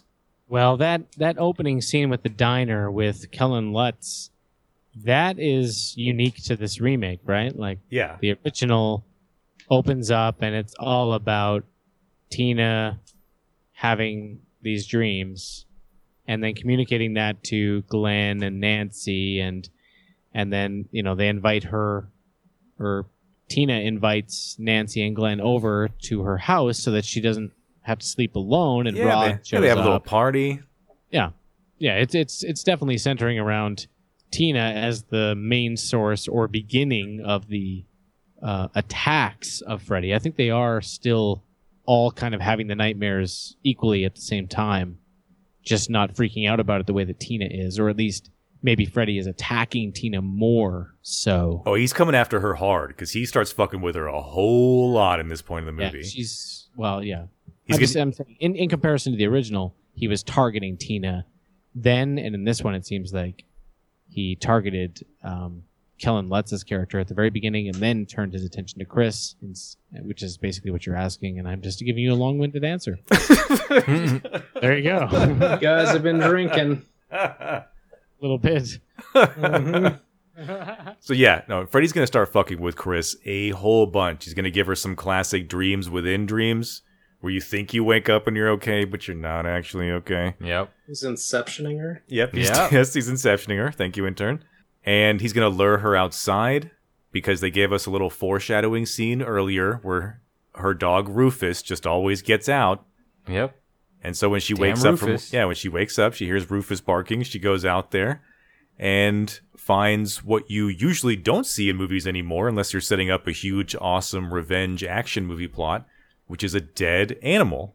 They usually don't do that in slasher films anymore. They bypass the animal to kill the person, and then the audience like cheers together. They're like, "Yeah, fuck people, love animals." Not this one. In this one, no, they killed that fucking dog. Oh, and it's an Australian Shepherd, which is the dogs that I used to have. But it's okay because. I was just petting him. I was just petting him. Yeah. And it's hard to pet things when you have claws on your fingers. And uh, she runs back inside. She's terrified. And she's going to have. Is, is she? This is where she has one of the dreams within, within a dreams, right? Like she. yeah, that was yeah. She's terrified. She wakes up. She's like, oh shit, I'm okay. She goes to the bathroom. She comes back and lays down. Yeah, because Kellen Lutz was sleeping there, and she was like sleeping on Not him Kellen all- Lutz. Well, no, no. Originally, Kellen Lutz was sitting sleeping there, and she was like sleeping in his nook, like all all cute, right? And then goes outside, sees her dead Rufus. Is he trying to say Thomas Decker? Yes, oh he's trying to say yeah, Thomas yeah. Decker. Sorry, Thomas Decker. Right. Yeah. She goes and checks on the dog outside, comes back to bed, and it's Freddy in the bed instead. Right. Yeah, Fre- Freddy in the bed instead. Freddy in the bed instead. Freddy in the bed instead. He starts freaking out, and they do the homage to the original uh, Tina death scene. However, again, I gotta say, all the resources at their fingertips, they can't do this better. I the original death scene for Tina is is is better to me, it is to me too. and There's- it, it it's probably stems from them uh, like Freddy cuts Tina at the beginning in the original, and then gets tossed around And in this one, they they kind of say, "Well, let's toss her around more." I I don't know, like a whole lot more, a whole lot more. Let's like a rag doll around the room. Yeah, that's the thing. They have like the tossing around technology that's better. But part of what made the original uh, scene so great was that just the camera work kind of lets you know that you were watching something special because all of a sudden you're like, whoa, this is a weird camera angle for the movie. And then you realize that she's in an entire room that turns upside down so that she can slowly pretend to be thrown against the walls. And you get the gimmick, but there's something about a respect for the effort that was put into getting all this shit together to make this look the way it did that made every part of it seem really graphic and real. And here she's flung around so hard. In one part, she gets like windmill kicked. Yep, and you hear the feet against the wall. yeah. Thunk, thunk. It's pretty. It's pretty aggressive. And I couldn't help but laugh because she just like Chun Li the wall, and I was like, "Oh, this is too much." they went too much. Yep. Chun Li the wall. Yeah, I mean that's that's pretty accurate. Yeah. yeah, and they and they do. They cut her wide open up in the air in some one of those little exorcist floating scenes, but I'm just I'm watching the scene in the background on my computer, and I I just the minute you said that I'm like, it's exactly what happens too. Uh, Oh, okay. Yeah, and then just like the original, uh, Jesse makes all the the wrong decisions, all the wrong moves, all of them. Like one breaking out of a house that he broke into. He's got blood all over him. He's running around in people's yards. And people are quick in this neighborhood to call the cops. There's no fucking around. Nope. The second they see a shadow Well, in their yard, He runs out of the house and the, the alarm goes off. Yeah. Right? Uh, This is a no fuck around neighborhood. no, this neighborhood is on the ball. Yep. I mean, the cops come quicker in this neighborhood in what? Springfield, Ohio than they do anywhere else on the planet. Yes, and, And it, it's not one police officer, right? It's three cars. yeah, and he runs straight to uh, Nancy's house and has his second of two terrible coming up on someone moments, which is when Nancy is truly having a she's all that scene Mm-hmm. where she's brooding and sketching dark gothic things, and we don't hear how he gets in there, whether he Well, sneaks she's in. got headphones on. yeah, but what is he just like hiding under the bed? No, he would have came through the window just like before. I know, but wouldn't you He's a say window something? expert. He just comes. He comes up on her, and, he, and it looks like he's about to rape her. I mean, he just like pulls her in from behind, Yeah, right? he- like he hand tri- over the mouth. He tries to get his hand over the mouth, but she panics too much, and he can't do it. So it's all awkward. And how the fuck does he get in the house? It's yeah. It, that, I'm very uncomfortable with that scene. He There's- jumps up onto second floor um, roofs and goes through windows. That's his thing. I think he he yoga teleports. Yeah. Calm down, Dalzim. Yeah, he does like triple double flips up up on top of the roofs. I think there is an issue here for me having watched both of these movies today. The remake seems to be just you know, putting check marks in boxes. If if if you know what I mean. Yes, at, le- at, at at least for this uh, half of the movie. Oh. Yeah. Because in the original, you've got all these characters and it's Oh, it's it's smart to make them uh, have a sleepover together and interact with each other and build relationships with each other. Right, so And you can it's start movie- giving a shit about the independent characters. Right, and in this movie, they choose to, you know, still execute the same death scene for Tina, but not involve the other characters at the house during this event. So it just separates the characters and gives less interaction and less relationship, and just kind of it just feels like they're okay. The death scene with Tina is flipping around uh, over top of the bed. Check. Yep. In the- okay. Well- yep. Did that. Make him run. Make him run around and get caught by the cops. Okay. Now we got him in prison, just like the original. Got that. Check. Well, in in this movie, I feel like all the kids that are going to die died in the first twenty minutes. Yeah. Right. And then a lot of just searching around for shit. Right. And it's like, what what happened to character building? No. You know, wh- I don't give a shit that any of these kids died. Yeah.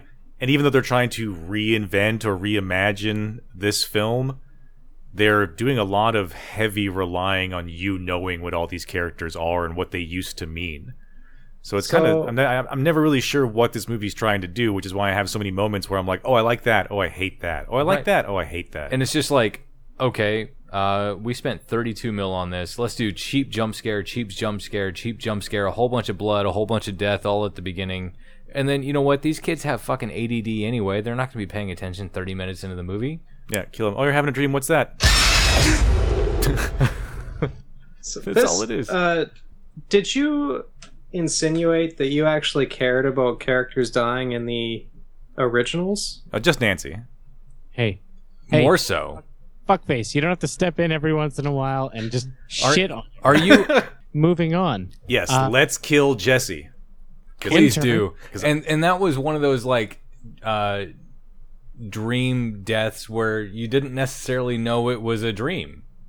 Right? Cuz we were talking about Chris's death where she's sleeping and obviously she's sleeping because the whole classroom turns into a hellscape, right? Yeah. And where Jesse falls asleep, he's been beating himself in the head trying to keep himself awake where his cellmate's like shut the fuck up. Yep. And you imagine the cellmate's going to kill him Yeah, I gave you top bunk. Respect it. right?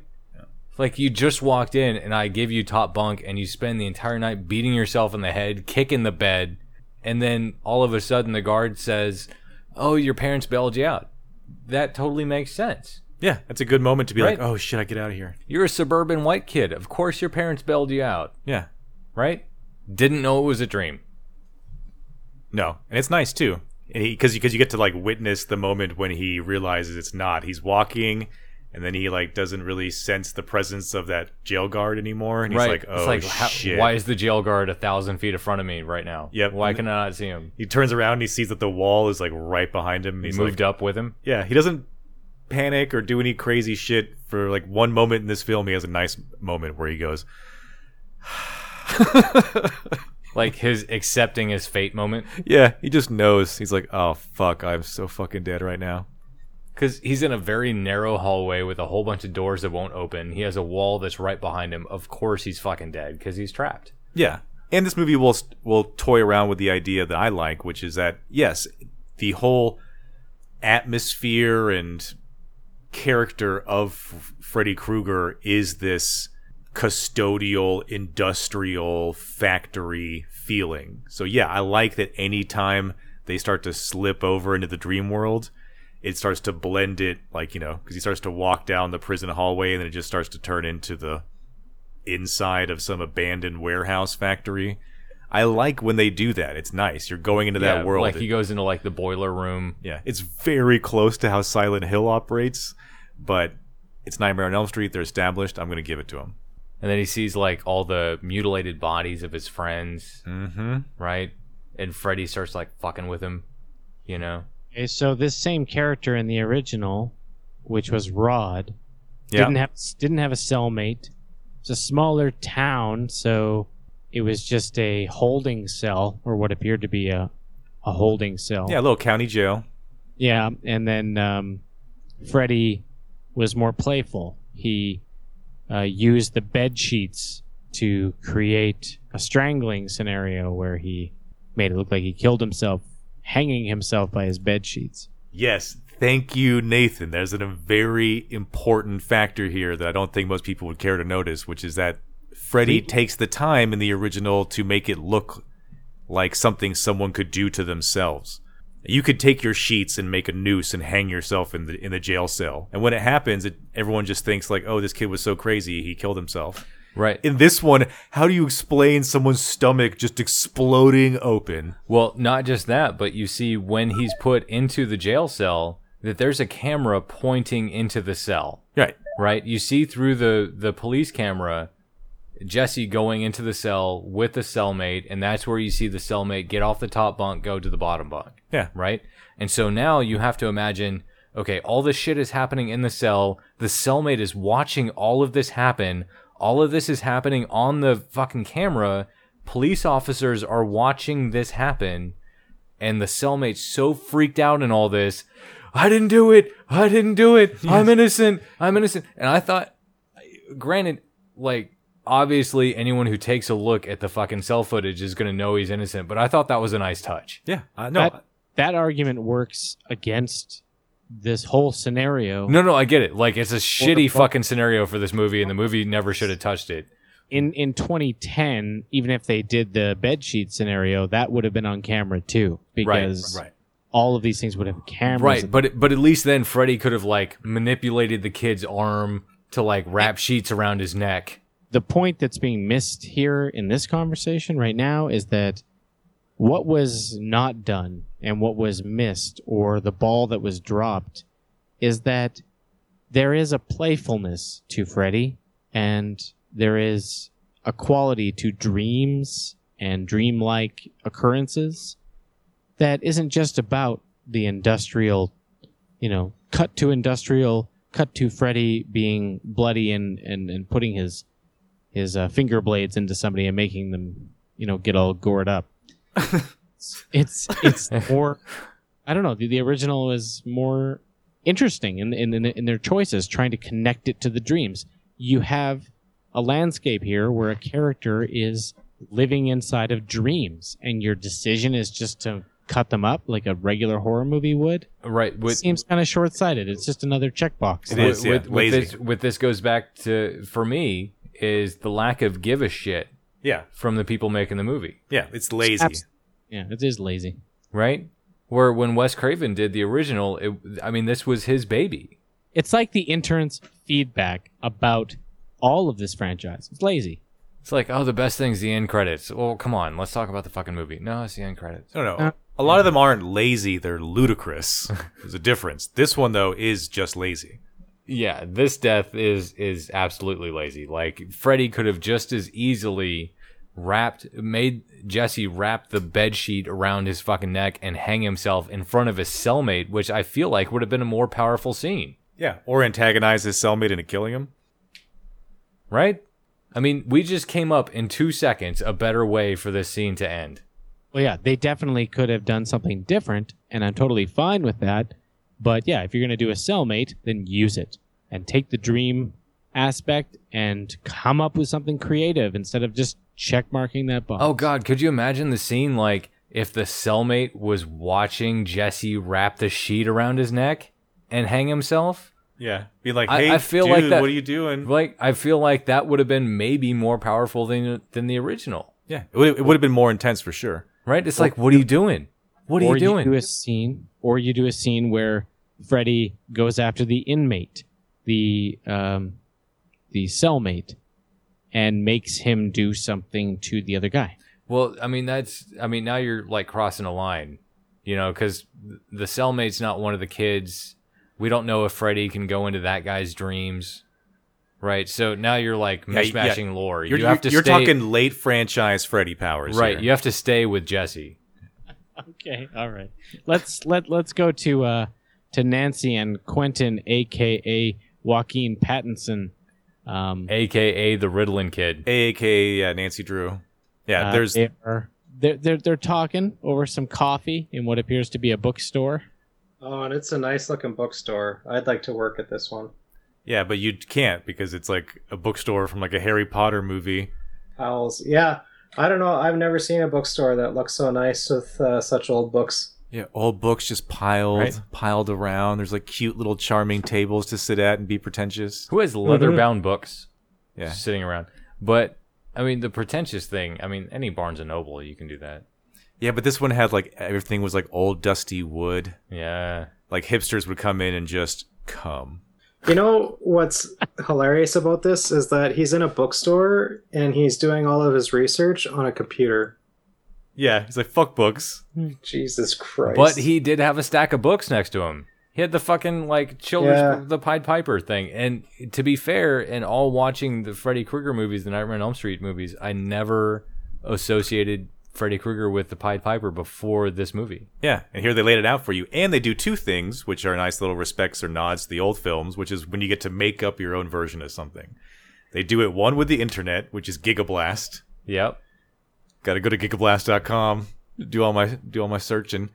And two is now help me out here because I've watched this movie like five times and I could not pick up what he was pronouncing any one of those five times.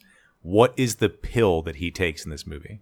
It's It's like Voltron or it's like Zyklon. No, it's not I tried. I did not want to look it up because I was like, come on, I can It figure start- it it out. and starts I with couldn't a figure it Z. out. Like Zoltron or something? something like that. It sounds like a. It- It's like Zoloft mixed with something. It sounds like a Japanese robot. That was my like yeah. mnemonic. It's a zipper pill.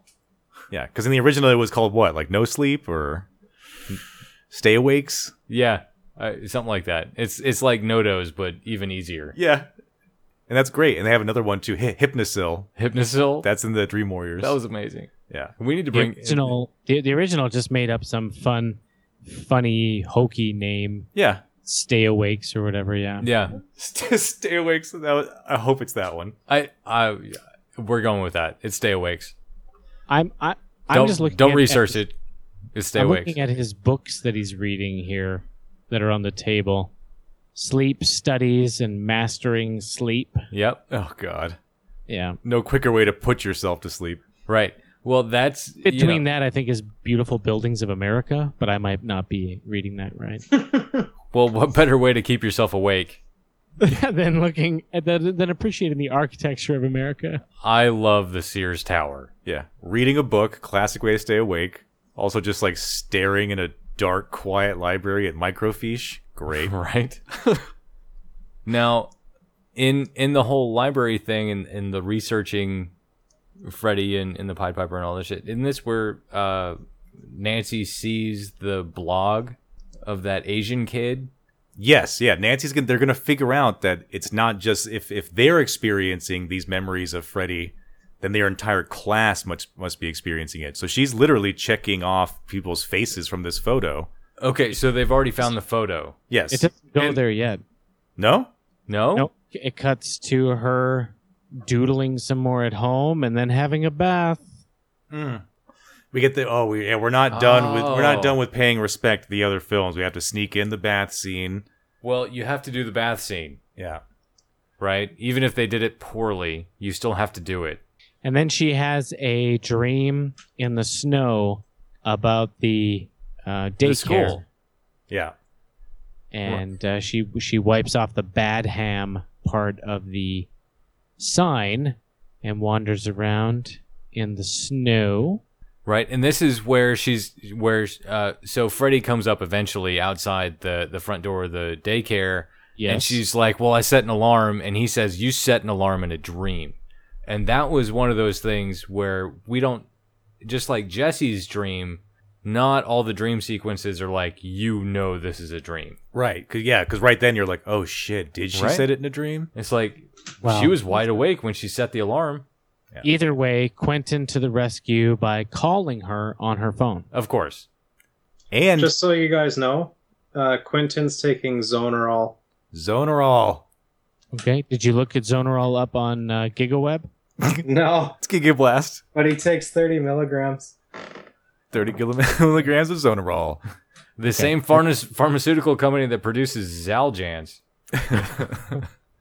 Okay, and then they, they they get together, and this is where they start to really dig into their investigation, and they produce the photo that you were referring to, and with the drawer that doesn't close for some reason. a conversation with Nancy's mother.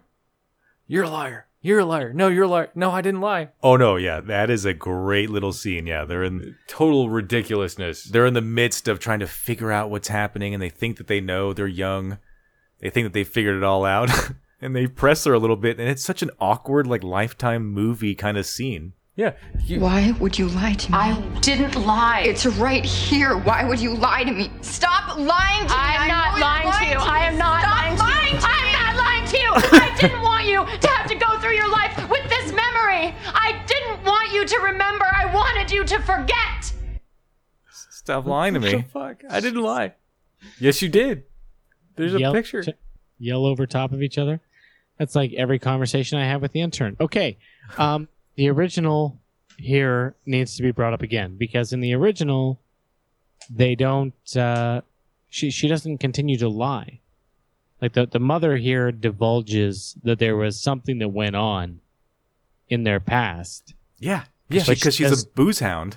Yeah, but but in the original, it's like a full confession. Well, it would have made sense here because they're staring at a fucking picture. They're They staring at a talk- class picture. Yeah, but in the original, the mother just divulges everything. Like, we killed him. Yeah, we fucking killed him and don't He- look in the furnace in the basement. Yeah, we burned this guy. Like that's that comes out during that conversation. In this conversation, they hold that back so they can have some weird flashback, flashback dream moment where they discover it themselves inside of a dream. I believe later on. Well, yeah, which to me is still the best part of the movie. And if they're spending all this time paying respect uh, to the original film, why didn't we have a moment where she like gets woke? Do you know how she gets woken up by her alarm on the cell phone finally? No, she was woken up from Oh, no, what's it- his face calling. Yeah, fro- from from the phone call. That when she picked up the phone, it should have turned into like gross tongue? into gross Freddy phone. Yes, of course. If we're paying homage, we should be paying homage to that exact part. And of course, it should have been sprung by this. But but Freddy's already been established as not being as playful as the original. This is But at- serious Freddy. No, this is this is Dark Knight Freddy. Yeah, at this point, Christopher Nolan in the Freddy. original, he's already smiled, you know, wryly at the camera a few times, and and just like, you want to know who I am, and just like cut his skin open, and a bunch of worms are underneath his skin. He's done a few things by this point in the original that are just fucked up and weird. Yeah. And now that conveniently all the other characters have been killed off and we can just focus on Nancy and Quentin, um, he's going to start heavily invading their dreams. Who are you? You don't remember. You must. You're my number one. You're my little Nancy. Uh, Does it rob from the impact of his character that they overdub everything he says? Jackie, Jackie baby. What Yeah. we're gonna do is we're gonna take your Rorschach voice, just use that. We're going to mix it with Batman. We're going to enhance it with special effects and then just record it really loud over every scene you're in. So every single scene that you're in with your fish monster face, Yeah. you're not actually saying anything. No. We just need you to move your jaw. Yeah. Like you know your lines kind of, right? Well, just kind of move your jaw like you would do the lines and then we're going to use your Rorschach voice. Yeah, we're gonna get Christian Bale in here. He's gonna he's gonna he's gonna ADR all your lines. Do your Rorschach voice but hold your nose. Yeah. And then we're going to like CGI over that a little bit, overdub. Perfect. Can you play that one more time? I want to hear his uh, his cunnilingus uh, at the end there. Now you like that part? Yeah. Little Nancy.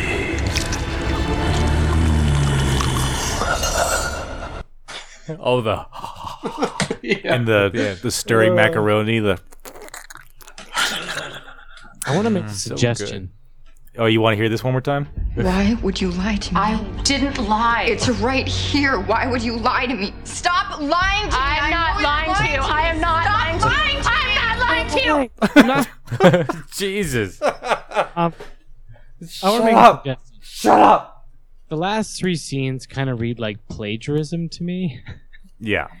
And I'm gonna say that because it, it's almost like they they took the Nancy and Quentin character and blended them together, and the you know second half of the mother's confession and blended that in as well, because the bathtub scene in the original, she she gets pulled under and there's this water moment between Freddy and Nancy where she's pulling at her underwater.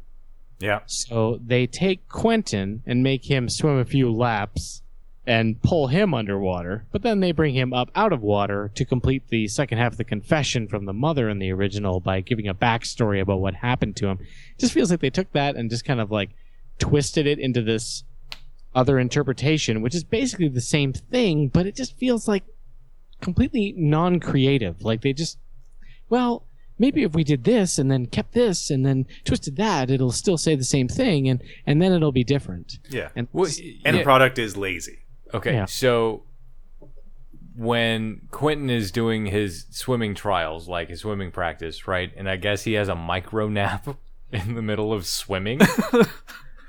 right? Cuz that's that's the logic. Right? Because if your brain is going to pick a time to to rest for a second, it's obviously when you're doing the most physically strenuous thing you can do. And when you're face down in water. Face down in water, right? Swimming isn't physically strenuous. It's like the most relaxing thing to do. You are crazy. You are insane. It's What? the, it's the most physically effective workout you can do.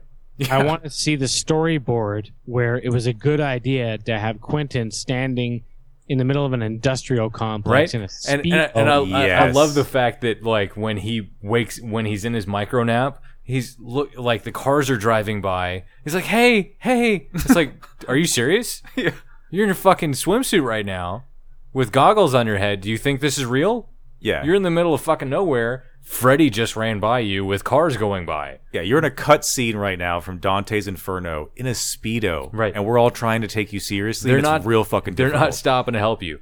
But I, f- that was my favorite scene in the entire movie. Was the like Freddy in the the warehouse? yeah, yeah. You know El- when? eliminate eliminate Quentin standing there in a speed. Yeah, yeah, yeah, yeah, yeah. Take And that I'm with- ridiculous I'm with nonsense out of it. But like Yeah. Jackie Early, Jackie Earl Haley, like I didn't do what you think I did. Like that was like, oh shit. Yeah. No, that, that was quality. It had other actors there too, like Clancy Yeah. Brown. I love Clancy Brown. But but that was the first twist in this movie that I thought they were going to take where oh shit, Freddy wasn't really a pedophile.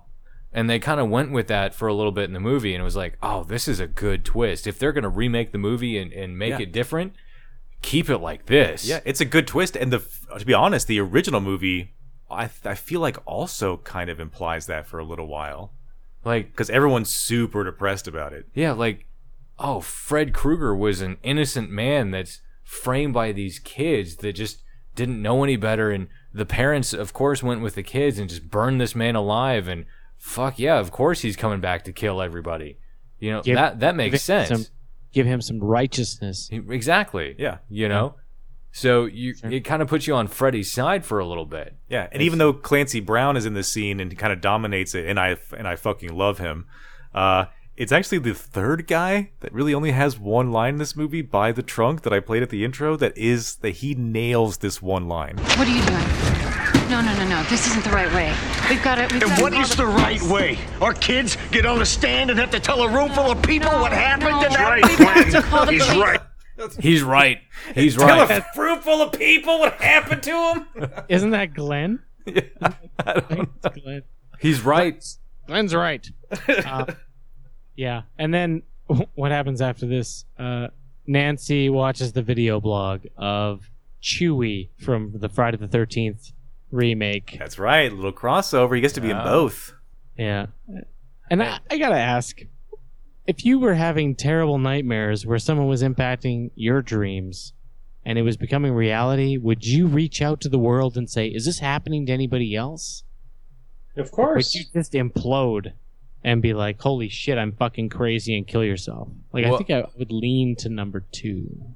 No, you reach out first and then I it kind of bothers me with the whole franchise how people are like, "This really weird, fucked up psychological thing is happening to me."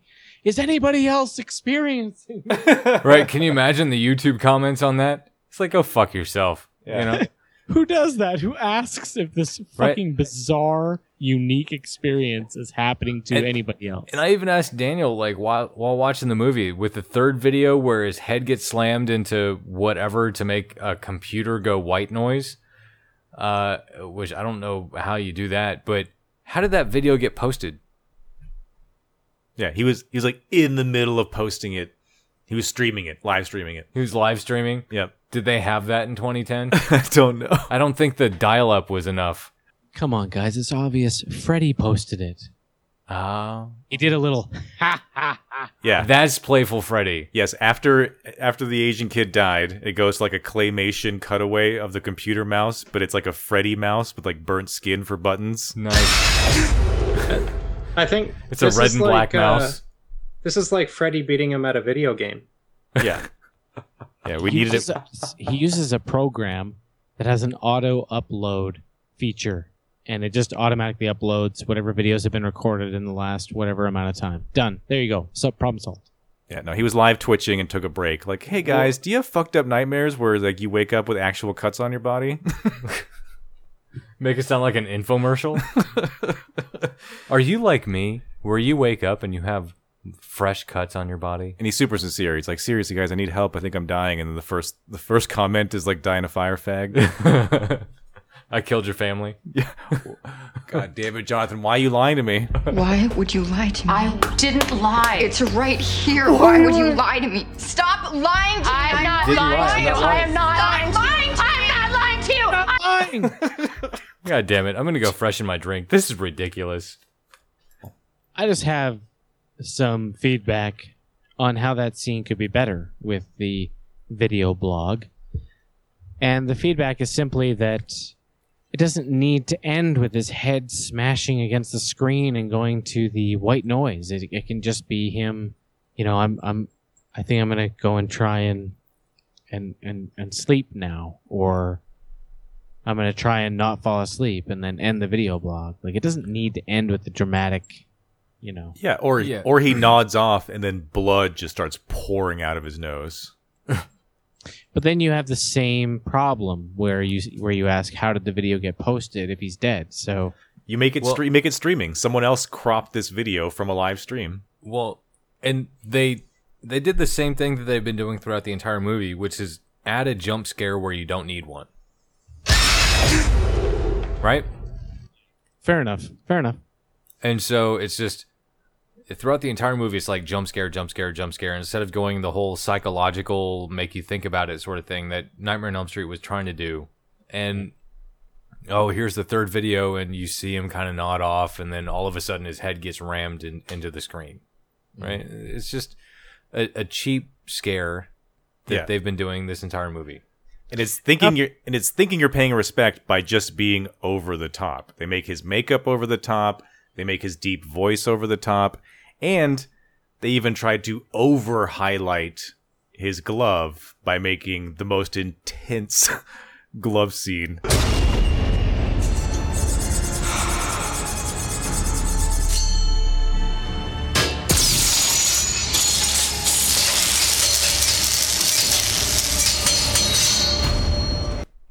Right. You don't make sparks like that unless the fucking uh, unless the pipes are pumped with electrical current. Yeah, there's crazy sparks on everything. I actually kind of do like his kind of anxious habit of like the shinga shinga I- shinga I- shinga. I, like that. That Yeah. was nice. But Yeah. the whole like blades on the pipe thing with all the sparks coming off Yeah. of it. Anytime he touches anything, is there's just this crisp pirate saber like shring. right. But enough is enough. The video blog tip tip the scale. They've got to go and confront Quentin's father, Clancy Brown, about all the shit that's going down. Yeah, because they kind of jump over it, but the conclusion they come to, which they don't really key, key you in on until they until you see where they're going, is that oh no, our parents killed him, and he may not have been a molester. We might just have been kids that were making up stories. Right. You believed a whole bunch of five year olds. We were talking about a cave. Did you ever find the cave? Well, no. yeah. Did you even fucking look for it? Not really. No, yeah, he's like, I, but I do think about it every day. Good. And deeply regret that I may have murdered an innocent man. Right? Good. That's your punishment. And now your kids are gonna die. And and Miles Teller Pattinson, aka Quentin, is uh, oh Quentin. no. Come on. storms out of the room. You know, Nancy follows in her moody, you know, distant And- way. And this is the creepiest scene to me when she has the micro nap in the hallway, right? So, uh, what's his name? Quentin? Quinn? Yeah. Whatever. Lee storms off, right? And Nancy's following him, and she just like in the middle of the hallway has her micro nap, looks Yeah, over. This is this is the scene in the original where Langenkamp is falling asleep in the school. Yeah, they sort of And they sort of so- mix it up. Yeah.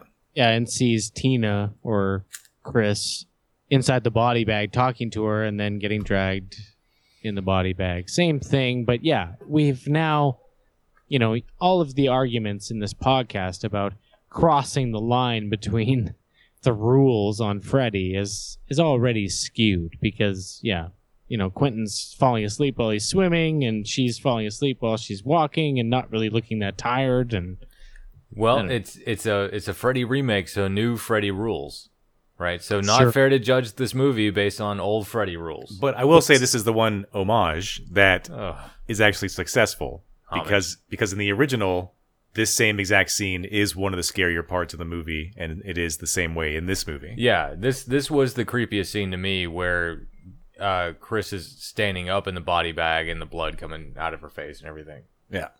But just quickly, this is one of the problems that we experienced in the original franchise discussion constantly. I'm sure I brought it up constantly and incessantly was that there was a huge problem with maintaining what Freddy was capable of and what those rules were. There was zero consistency over what his powers were and mainly how the dream world and reality connected to each other. They never firmly established anything. Yeah. Well, they didn't even bother to get into the Freddy fetus in this one, so we have a long way to go. Yeah. But The fetus has nothing to do with anything. I, dream Has child. everything to do with everything. no, I, I to, to be fair to this movie, I, if they are breaking a rule, I think the only rule they're breaking is establishing how tired someone has to be to have micro naps while their body is in movement. But otherwise, I feel like they're kind of just they're. I feel like they're abiding by whatever lazy shit they've set up. I mean, and they already set the uh, set the whole thing for micro naps where you can be awake and doing whatever it is you're doing, but your brain's asleep for a couple seconds. Right? You're the one that came up with the term micro naps. Me? No, that was in the movie. Yeah, the movie incessantly said it. What? When they're sitting at the library talking about like sleep and shit, where if you're awake for 70 hours or whatever, your body can start going into micro naps. Here, let's check the record. Look, we're running out of time. What do you mean? Well, it says nightmares are triggered by the belief that the dreamer has no control and this can cause insomnia. But then it says at the 70 hour mark, the insomniac will begin to experience micronaps. His brain will begin to shut down its functions for several seconds in an attempt to recharge itself. This basically means that you're dreaming, but you don't know it. Like even if even if you're awake. And then it says that after that your brain will shut down, inducing a coma. Just permanent sleep. Boom shakalaka. Well, I obviously wasn't paying attention during that scene. You must have been micro napping. well, you know what though? That gives them that gives uh, them license to do whatever they want to do. So, Exactly. Fair enough. I wish I micro napped through this whole series. That would have been a coma. Intern, don't you lie to me. Why would you lie to me? I Didn't lie. It's right here. Why would you lie to me? Stop lying to me. I'm not Stop lying to you. I am not lying to you. I'm not lying to you. Intern, stop Oh my lying. God. That's so terrible. Yeah, Oh, it's I only 70. tell truths. You haven't reached the seventy-hour mark, intern. hmm And Like, next just stop and, lying to me. Just stop lying. Just stop lying. and next on Lifetime is a Golden Girls marathon. Okay, that, do they have a plan now? Is there a plan now to go and find this school, right? I mean, they think Uh, Nancy's seen it in a dream a couple times. Yeah. She was mouth raped by Freddy in front of the school. Yeah, that yeah. They they keep asking about that that preschool and it just kept reminding me of something that I imagine that the intern would say What happened at that preschool? or that someone would say to the intern.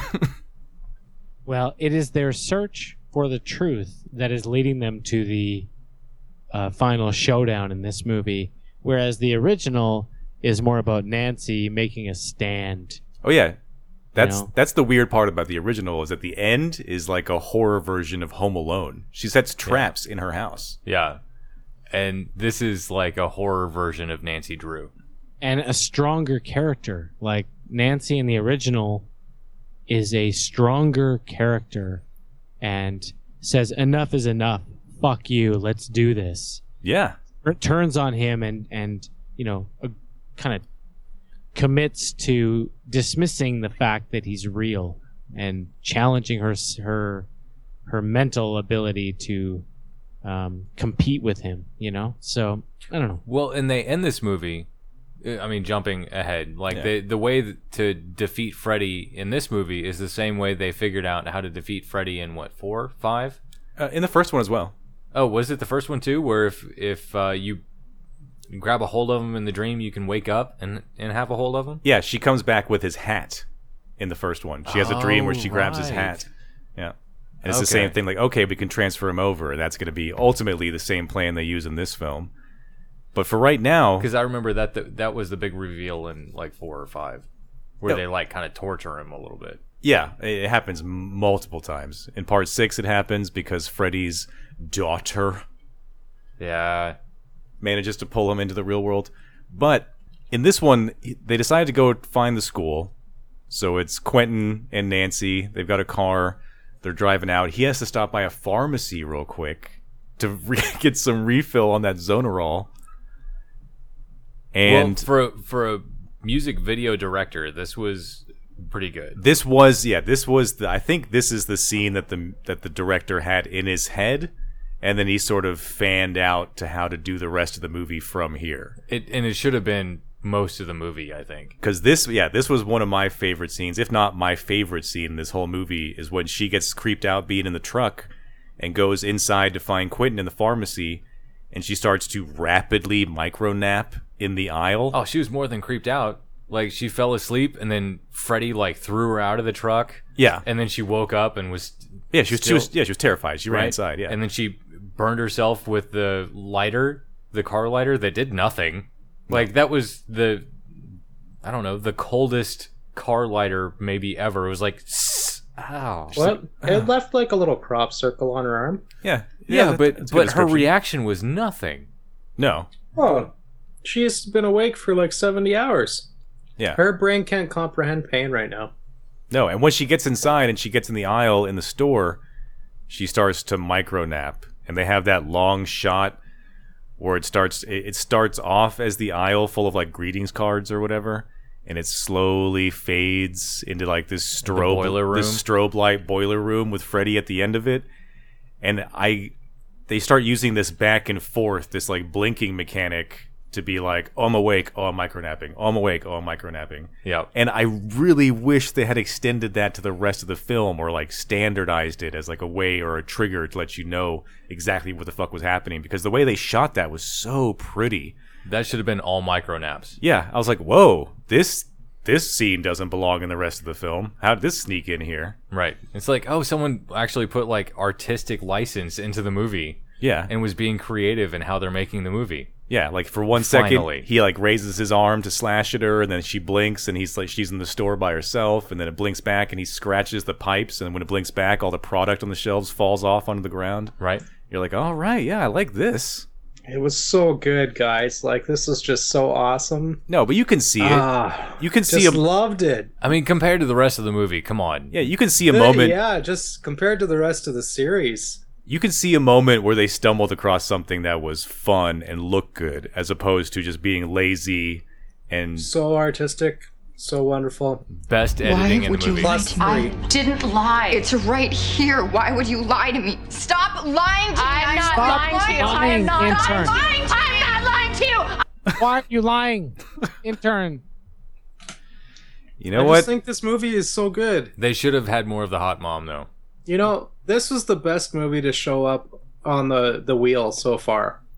Is do, is this your favorite Nightmare on Elm Street film? Intern, Aside from Freddy versus Jason. yeah, because you, could- yeah, because you can't judge that one yet, so you don't know. Did anybody recognize? It's really it's really too bad because I probably should um, watch that one, and it most likely will be my favorite because all of these movies are still of equal failure. Like there isn't, besides uh, some karate, which made me laugh out loud for no reason. Yeah, Invisible Karate, it's the best. Um, and the head's coming out of his body. There is not one other moment in time between besides those two, which were both totally ridiculous I'm sure the audience. that I can recall and be happy about. You know, you know, Nate. Yeah, I, it's I, really truly appreciates your your input, intern. you know, Nate. I figure after all this time doing Nightmare on Elm Street, you'd finally be okay with it. But I, I still don't understand why you still don't like these movies. Yeah, you had you had campy fun with the Jasons. Why you got so much hate on Freddy, Intern? Oh, was that intern? Yeah. Oh. Yeah. Jesus Christ. okay. Uh, Jonathan, I'll accept your apology and we'll move on. Uh, did anybody notice the medical resident that tried to sedate Nancy in the hospital after the incident at the uh, pharmacy? Oh, Nurse Ratchet. No. Did anyone recognize the medical resident, the redhead that tried to sedate Nancy in the hospital? No. April O'Neil from Teenage Mutant Ninja Turtles. No. Yeah. Nice. Really?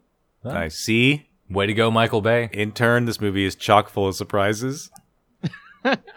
Oh my god. But you know what's more important? Where's Quentin? Uh, Where's Quentin? I need Quentin. Quentin is stealing an epinephrine needle. Yeah, which no, there's no way that could have happened.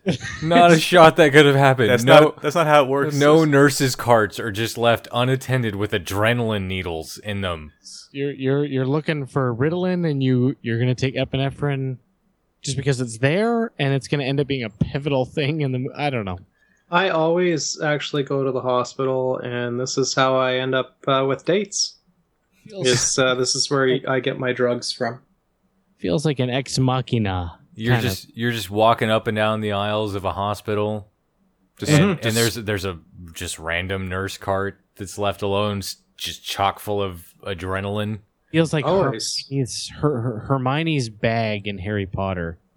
Just And- you know, reach in and get whatever you want to you solve know, whatever plot and, twist. Is And I happening. and I gotta say, if this movie were filmed filmed in Canada with your uh, your healthcare system, absolutely would have believed it. But in the United States, each one of those adrenaline needles is ten thousand dollars a shot. Yeah, that that shit is I mean, locked down, Absolutely locked down. and it still doesn't answer the question. Where's Quentin? I need Quentin. uh, Quentin's Steals her away. yeah. They literally duck out of the hospital while the nurse brings the mom out into the hallway to have this quasi intense Right. scene about signing her daughter's life away. Hallway right outside the door. yeah, It's like, do you, did you not notice the kid walk in there? yeah, and I feel like that. He learned something from Jesse. I feel. Yeah, and that actual part is from one of the later original Freddy movies. Is there's an exact scene like that where it's like super tense music, like "Do you sign? Do you give us permission to put your daughter into a chemically induced coma?" And the da- and the mother's like, "Yes," and it's slow motion signature. That's from one of the later ones, part four or part five, maybe. Uh, number three, she goes to the psychiatrist. Ah, Yeah. yeah, there you go. Yeah. See, Um, On the hypnosil. I laid up. You guys put it in the basket. Thank you. Quentin has more than one needle apparently because he's jabbing himself in the leg. With no effect. No effect. Yeah. No effect. Oh. He's dozing off a little bit, jams adrenaline, pure adrenaline, into his leg.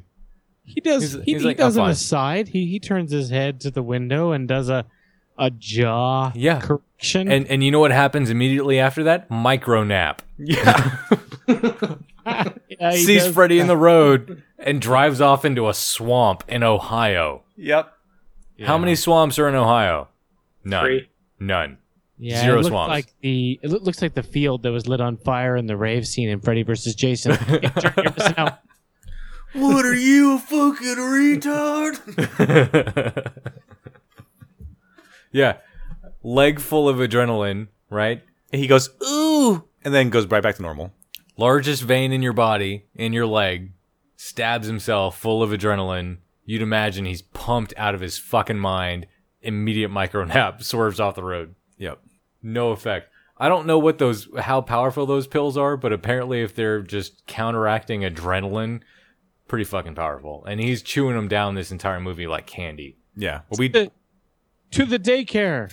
to the daycare, and they are on like an internal timer. They do know that no matter what they pump into their bodies, once they're at like 70, 72 hours, they're maxed out. Except for adrenaline. Except for adrenaline. Pure fucking adrenaline. Uma Thurman, heroin overdose, adrenaline. Except for that. yeah, but they're gonna make their way to Freddy's. I, I still love this entire movie. Uh, Nancy's character. I understand if I go to sleep, like Freddy's gonna kill me, but no, I don't want your stay awake Ritalin drug. No, I don't want your adrenaline. No, I don't. I'm not taking any drugs. I would rather risk having a micro nap and dying. Yeah, she's ready to give up the whole time. She's like, Like- the intern of this movie. She took all those dare speeches to heart, man. She is not willing to take any chemicals to stay alive. No, not even cigarettes. Right. Doesn't even show Which- her boobs. Which even when they're in the uh, That's the worst part about this. when they're in the preschool and uh, sh- they're like snooping around, and she asks Quentin for his lighter. Lighter for what? You don't see him smoke a cigarette the entire time. Yeah. But he everyone have a lighter for? Everyone in a movie has a Zippo on them that they can sacrifice to start a fire.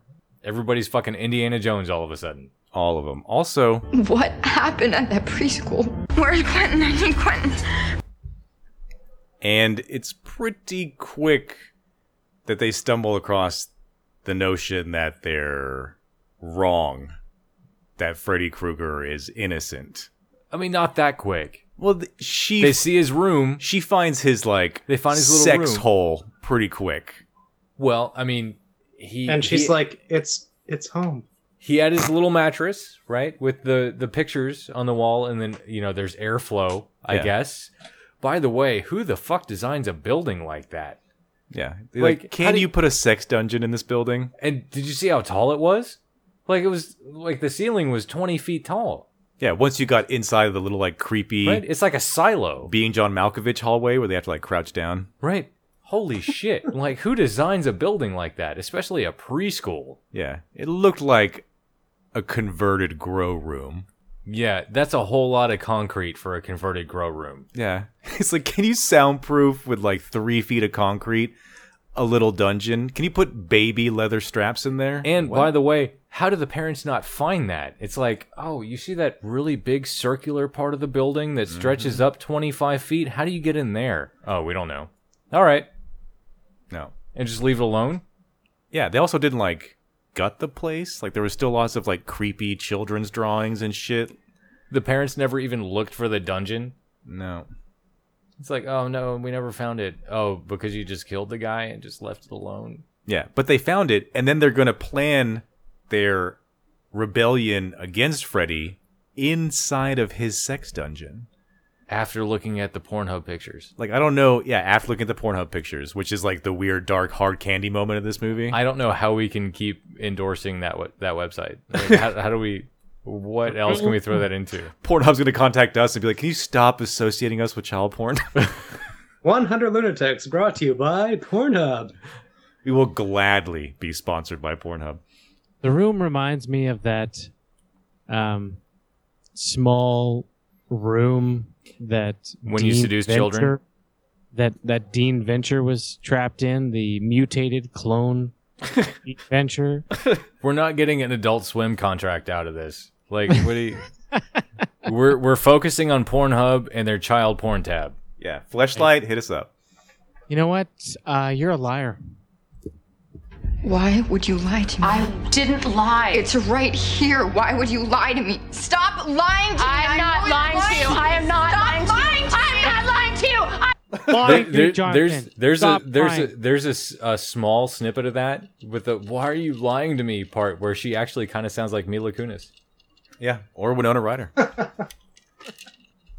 but like Just I saying. said, just saying. in the realm of like weird supernatural magic, like if you're in this situation, you don't want to go to the hub of where this power emanates from. You don't want to go to the devil's den. No, you don't want to go in the devil's den. You want to do what Why not? you want to do what Nancy did in the original movie, which was go to her house, one of the most innocent places that she can go, and you set up your attack there. Here, they straight up just get on It's his like- dirty rape mattress This is and where go F- to sleep. This is where Freddy wanted us to go. it is. He led us here. And the rape mattress was inside the room with the with the pictures. Yeah. Mm-hmm. Where uh, Quinn was sitting, right where he had previously like come a thousand times Sitting, before. she lays down in it. No, no, she lays down in his room out of the porn dungeon. Oh, she goes into his actual like nap yeah, nap that, area. that's where they have the the going into the dream thing where Quinn is sitting down looking at at photos. yeah. That's where Freddy raped him. The ironic part is that I would love to do a Nightmare on Elm Street remake starring the intern as Freddy Krueger. Let's do it. I'm sorry, you were you're way too far away from your microphone. Are you, are you in? I I said uh, I'll make this as painless for you as possible. I'm Oh, sorry. Can you turn your fan back on? I promise to make this as painless for you as possible. You're a liar, intern. Why, am I a liar? would you lie to me? I didn't lie. It's right here. Why would you lie to me? Stop lying to me. I'm not lying to you. I am not lying to you. I'm not lying to you. Yeah. Let, let's point out a classic trope that's a trope just within the Freddy franchise, which is whenever you have a friend with you who's also been for days and days fighting sleep just like you. Who is supposed to be watching you sleeping. Why would you trust that person to watch you sleep in every Freddy Because they- movie? They had the adrenaline shot in their leg. Yeah, but it doesn't matter. In every Freddy movie, that person that's supposed to be watching you also falls asleep the adre- second you and do. adrenaline shot in the leg equals immediate micro nap. Yeah, and but- you drove off the road and you walked to the preschool, and now he's watching you sleep. yeah, but he falls asleep maybe even before she does. Yep, yep, because she doesn't come into the dream sequence until after he does. No, she has a moment there where she's like, "Oh yeah, this is probably a filthy mattress," and it takes her a second to fall asleep. And when she falls asleep, she doesn't like put her her like hands under her head and like make a pillow or try to like lay in any sort of human way. She just like ragdolls a dead body style on the bed and closes her eyes. Yeah, but immediately after that, he's asleep. Yeah.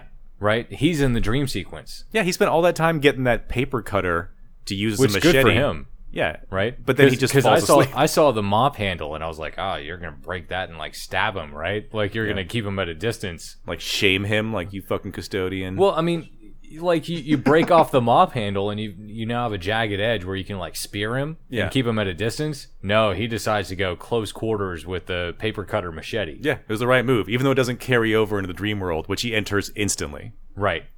And so he fell asleep before she did. Yeah. Because he was in the dream world first. Terrible, terrible, Nancy. You know, Langenkamp would have done this better. Yeah, she did it better by herself. She set up an alarm system because you You oh. can't know- trust someone.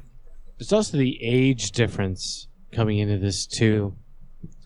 Um, just something, an interesting point, maybe, or maybe not interesting. Probably but- not. Well, I don't know. I mean, the original Langenkamp character, Heather Langenkamp, was 19 years old, Yeah, she looked it because she was it. and Rooney Mara was 24. 35. 67. So I don't know. Maybe maybe a bit of innocence is required, a little bit of buy-in to this kind of idea. Yeah, I get it. We're playing along. We're being a little bit picky here towards the end. Sure. Anyway, during the dream sequence, Quentin and Freddy confront each other in the industrial dreamland. And Freddy slices him up. He does, and according to the trivia, he actually got cut. Good. Yeah. Good. I Make hope he it has a real. s- I hope he has a scar from this fucking movie. he actually got actually cut from that scene. That one of the blades that was supposed to retract didn't retract. Wait, Oh. wait. Freddy's glove has retractable. No, bendable. Like they're supposed to bend. They're did- supposed to bend? They didn't want to make them rubber because they did that in the past and you could see. Yeah. But so they made them collapsible. Like they would just collapse against whenever you pushed on them, but one of them didn't. and so it cut him up. Nice. Good. Good. Fucking dumb shit Quinn deserves it. That's in this good. movie. Make it real because tag, you're it. Oh, that was the line. Yeah. Yeah. And he ends up slashing him, and then he goes off to find Nancy, who he knows is also asleep, running around somewhere in that same dreamscape. Let's uh, let's see if I can uh, He has a good time with Nancy in this one. get Oh, you yeah. a bit of audio from Quentin's adventure.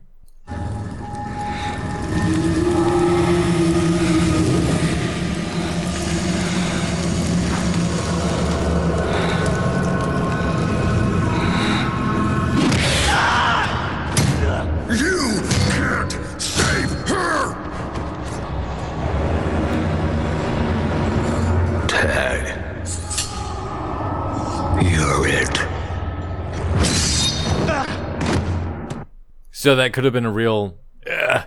Yeah, he slashes him, but we never really know how deep anyone gets slashed in this movie. No, I just want to know that the Quentin character felt pain. Oh, oh, he felt some pain. Good. Makes me feel better about watching this. Mm-hmm. And then they do the uh, Nancy portion of the industrial dreamscape, which transitions into the house dreamscape. Yes, which is which is good. I like when they do that. That's some of the best parts is when they turn the house into like this creepy, crazy place where the steps are all goopy. In the snowy room. Yeah. Yeah, I mean, and uh, she was running through the hallway, and the hallway turns to like blood. Yeah, that's a right? that's a nice moment. The Yeah. hall, like she gets stuck in it, and she's like desperately trying to get out of it, and she can't. And Freddy's just And- walking up and the that- stairs. And that kind of plays back to another Freddy movie where they're running down the hallway and like their feet get stuck or something, Mhm. right? Yeah. So I mean, it kind of plays on other Freddy movies, which is kind of nice. But I mean, overall, But it looks good. It looks good all the way until the moment where it turns into c- pure computer graphics. Yeah. Yeah. Well, there's the questionable homage where she's swimming in the hallway full of blood, word of the and then fucking she day. falls through the ceiling over top of the bed, and that's supposed to be. it- That- I, I don't know. It feels like we're reaching to call that an homage. That's not an homage. That's it's like, hey, we're gonna do something. We're gonna take that iconic scene and turn it on its head. Yeah. Literally. We need a bloody bedroom scene. Here's it, kind of. Yeah, I want to call a halt to everything right now and just just uh, appreciate Jonathan's correct pronunciation of homage. um, good job. Thank you for participating with the uh, correct pronunciation of homage. Thank And- you, Jonathan. and- Everybody, give give Jonathan a, a, a- a high five or uh, Well, a, in, in accepting this award, I, I would like to one thank the intern for all of his insight because without that, I, I would have no idea what I'm doing. So, intern, if, if you wouldn't mind taking a bow, yeah. And can uh, we get some more uke intern? minor pentatonic, please. That was my silent bow, and there'll be no more ukulele ever again. Oh. What a liar! Oh. Why would you lie to me? I didn't lie. It's right here. Why would you lie to me? Stop lying to me. I'm not lying to you. I am not lying to you. I'm not lying to you. All I hear now is Mila Kunis. A fucking liar. Okay. Beautiful. No, but she has what a nice dress she has on. That's him tapping the nails on the door. It's Yeah. nice. I mean, he did some good stuff with the glove. Yeah. Gordon, wake me up. This dress Don't like that though. was always one of my favorites. Do you remember it, Nancy? Mm. Of course you do. You remember everything now, don't you? Your memories are what fuels me. No, please don't. Your mouth says no. But your body says yes. Mm. Don't turn away. Look at me! Look what you did to me. See, it's a good example in that clip of what he does right and what he does wrong using that fluffed up Freddy voice. I like when he gets angry, when he's like, "Look at me. Look at me." But I hate when he does that mm, uh, you like, So- you like that? Yeah. yeah, I like it. So I actually really enjoy Jackie Earl, Earl Haley as Freddy. Yeah, I do too. I I, do think too. he does a really good job. There are some things here and there that don't come off as well as I feel like they should, especially that mm, right- because that's like it's supposed to come off really creepy. No, yeah, but it sounds like s- yeah. Right? It it sounds like like Jerky Boys. Yeah. It well, it sounds like oh, I remember when I was filming that scene, and now I'm overdubbing it, overdubbing it, and my facial prosthetic was way too much in the way for it to look like I'm actually Yeah, my fish Except- mouth doesn't look like it could make that sound. right. And I feel like he's watching the scene, trying to overdub it, but the makeup and prosthetic was so bad, he's trying to keep it with what would look realistic on camera. Yeah. and I feel like he is a shittier Freddy than he actually was because of how bad the makeup was. Yeah. You know what I mean? Yeah, yeah. Because when it's just him, like when it's just him acting as Fred Krueger in like the gardening scene and playing with the kids and uh, when he's getting burned alive, he I think he does a great job.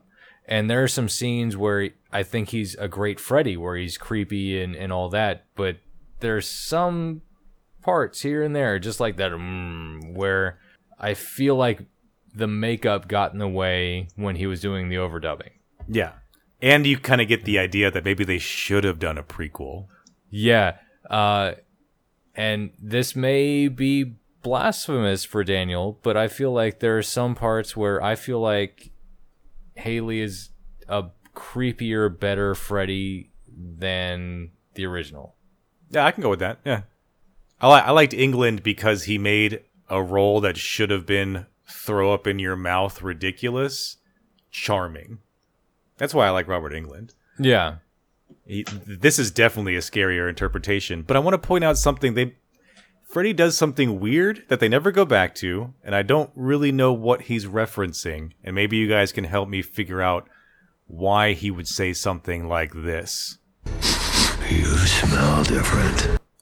Because when she was a child, she smelled a certain way. Now she's older, I'm sure she's wearing perfume or she's had sex with Does that mean she he can he doesn't smell the innocence anymore? Yeah, She doesn't smell maybe. as good. maybe Once once you go through puberty, you have a different smell. hormones. Like he's own he's like no longer attracted to her because she doesn't smell like a little child. Right? Ooh. Maybe Intern- maybe Nancy's had- never had sex before when when he, the when intern he's said what he just said, when he said, "When you go through puberty, you have a different smell," I felt an equal amount. I felt no, I felt he found that out on Pornhub. no. The I hair felt, stood up on your neck? I felt an equal amount of, oh, yeah, that makes sense.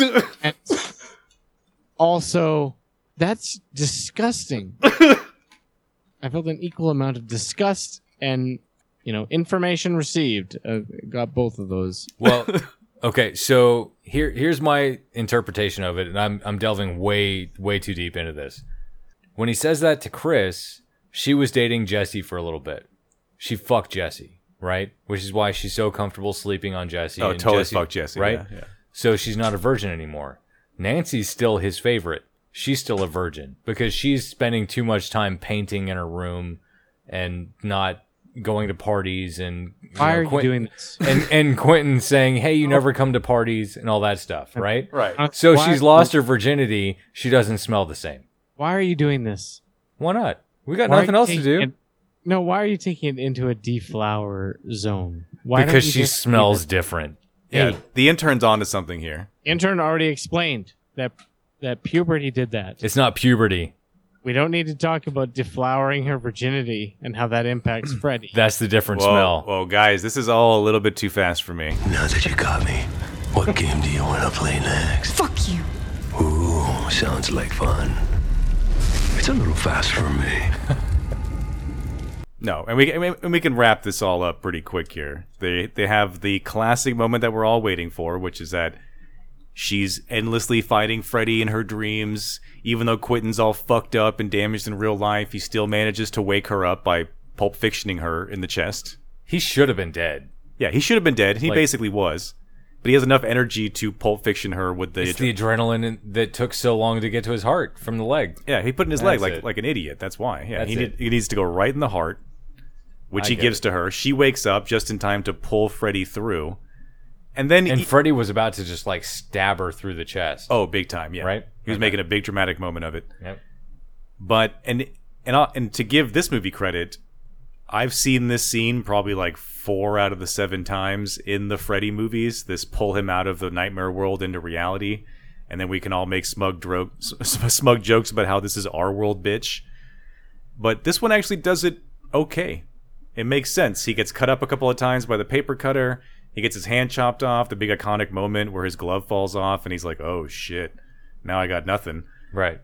She did not na- need to say the line, This is my world, Bitch. bitch. I Yeah. wish I wish they hadn't have done that. Like they should have just cut that right out. That's implied. You, know have what- to be on the nose here. Think of the people that love and watch these movies. no, I love and watch these movies. I know, and you need that. I don't need that. You need it. Calm it's down, Nate. necessary. You know, you know what I thought when she said, "This is my world, bitch." Nothing. I Like thought everybody else. I thought to myself, I thought, Nancy, you're a liar. Why true. would you lie to me? I didn't lie. It's right here. Her Why world's would you on lie to me? canvas. Stop lying to me. I'm I not know you're lying to you. I am not. Stop I'm lying. not I'm lying, lying, not lying lying, to lying, you. I didn't want you to have to go through your life with this memory. I didn't want you to remember. I wanted you to forget. No, let, let's discuss the last thing here, which is our little wrap up, like outgoing mandatory horror scene, which is where we throw on like the ability to have a sequel. And in the original, they try to play it off like she's been dreaming this whole time, or that solving or killing off Freddy has like resolved her dream loop. Yeah, because the door shuts on itself. Yeah, and, now she can like it goes back to kind of how the beginning of the movie started, which is like her going to school and she gets in her little car with Johnny Depp and all of her buddies that were originally dead, and it turns out that it's like actually like a Freddy car, and it's like "Bee-dee-dee-doo-dee." here we get a very violent scene where Nancy comes home with her mom, everything seems to be so squared glad- away. So glad you were trying to protect me. I understand. yeah. Yes, yeah. Nancy's Sorry. trying to thank her mom. Sorry, that's that was what I got out of it. It was Yeah, because that's all it is. She thanks her mom, and then Freddy appears in the mirror, stabs her mom in the back of the face, sucks her into the mirror world, and she screams and credits. And we're done. Lots and lots of room for a sequel. That a will sequel that will never come. Never happen. Yeah. Never happen. Good thing, bad thing. Does that mean that this get- this gets this gets handed off to someone who can maybe do it with some passion? I When? don't know. I don't know. So you write the screenplay, we email it over to Kevin Smith or Rob Zombie, and we see what they what they do with it. Because Rob Zombie actually gave a shit about Halloween. Yeah, the first one. Right. He kind of tanked that second one. Well, when the studio cut his nuts off, and they're like, "This this is all you have to do. Like, we're you're not doing any more after the second one. We're done." I stand pat. Leave it alone. Walk away. Walk away. All right, intern, you've been dying to tell us what your rating is for this film. Uh, did you happen to rate the other Nightmare on Elm Street films? I did, yes. Okay. Oh shit, he's still there.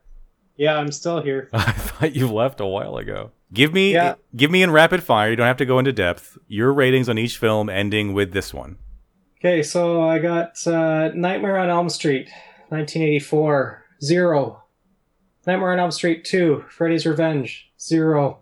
Nightmare on Elm Street 5, The Dream Child, zero. You're missing a couple. Did you skip a couple? I know. All these are all the zeros. Oh, Uh, New Nightmare, zero. Uh, and then we got. Let's go to the minus ones here. Nightmare on Elm Street 4, minus one. And Nightmare on Elm Street 3, minus one. Oh fuck yourself. And this Nightmare on Elm Street remake, zero. So overall, this is. Uh, You gave getting this a franch- better rating? franchise of zero. You gave this movie a better rating than Nightmare on Elm Street three. no, no, zero. No. that- that- that- thank you, Zero's Jonathan. the worst. Thank you, Jonathan. You you brought up an opportunity of- for us to explain how the rating system works here on One Hundred Lunatics. Uh, it's a plus three to negative three, negative sliding scale rating system, of course, geared specifically towards horror movies, of which the negative scale denotes how good bad it is, not how bad it is. In our scale, So zero, a negative one is better than a zero. yes, zero is the worst. Zero means it's mediocre, forgettable, don't give a shit about it, should never have been made, unnecessary. You gave the original Nightmare on Elm Street a zero. I did, yes. This What? whole concept is a piece of shit, and the only reason that some of them got minus ones is because of individual scenes that I can't actually even remember. Right. So him giving a negative one to somebody is actually a good thing. It means that it entertained him in like a goofy, campy way. Or he forgot about terrible things that could have happened in the movie. Uh, it was definitely a positive thing for the movie at getting a negative one, but thinking about things now, there's only like a few things I actually remember, and I seen all of these pretty recently, like within the last two months. Um, and this has been one of the most forgettable series I, I've ever seen. All right. A zero from the intern. Nathan? Uh, what are you asking me for? A rating? Because I've already given ratings in the past Right. for the rem- for the other series. Yeah. If you have yours available, you can say them. If, if not, just give us the uh, the one that we just watched tonight.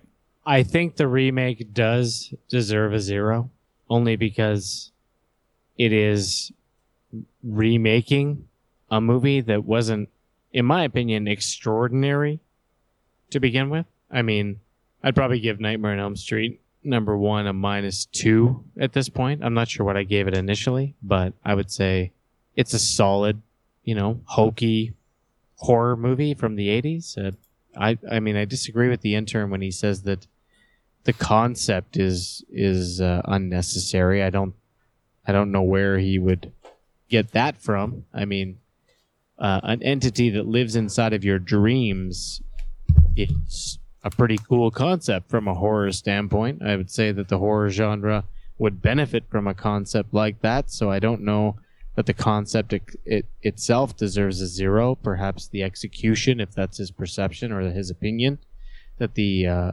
concept being executed equals a zero for all of those movies. Um, the the problem with when you have things that take place in your dreams is that everything is set up as Hamarni's bag of magic. well, that would be execution. Everything you relate to that. You s- but you specifically stated that the concept was a zero, which I completely and totally disagree with. However, the execution of it uh, in the original, watching both back to back today, I would say that the original deserves at least a minus two because it's hokey and it's you know it's a little bit silly, but you know the original Freddy is quite entertaining and quite amusing, and the original is quite fluid and it does achieve what it sets out to achieve. The remake is simply trying to do what that did and failing. So I can't really see. I'm. I feel bad about doing it, but I don't think that it was necessary to do a remake at all. And based on that, I have to do a zero. have to do so two zeros. This movie is wildly unnecessary to half this podcast so far. Um, Jonathan. Okay, so let's talk about it. I Robert England is Freddy. right? Absolutely, yeah. I want to see all seven movies, not not counting the remake, but all seven movies with Jackie Earl Haley as Freddy, with with the original makeup, not the fish mask. I want to see what he does with all seven movies, shot for shot remake. I want to see him do Freddy the way Robert England did Freddy. Right. So on him alone, you think there's some merit to this movie? You leaning on the no, no, no, positive no, no, side? No, no, this movie, no. No, well, let's- let's talk about this movie. No, this mo- this movie doesn't exist. So you're a- this is a zero from you this, as well. This movie makes me want to see Jackie Earl Haley do the entire Freddy series, right, as Freddy. But I don't want to talk about this movie because this movie is just. I mean, I understand what they tried to do, and there were some scenes that I thought they, they did well, like the the killing of Fre- like the burning of Freddy, and Mhm. you know the backstory of Freddy, which just was like, why did you guys not do a prequel? Like get get Jackie without the the Freddy fish mask, and just have him be Fred Krueger, the maintenance guy in the preschool. You so, know, Jonathan, would you say, would you define the Nightmare on Elm Street remake as unnecessary?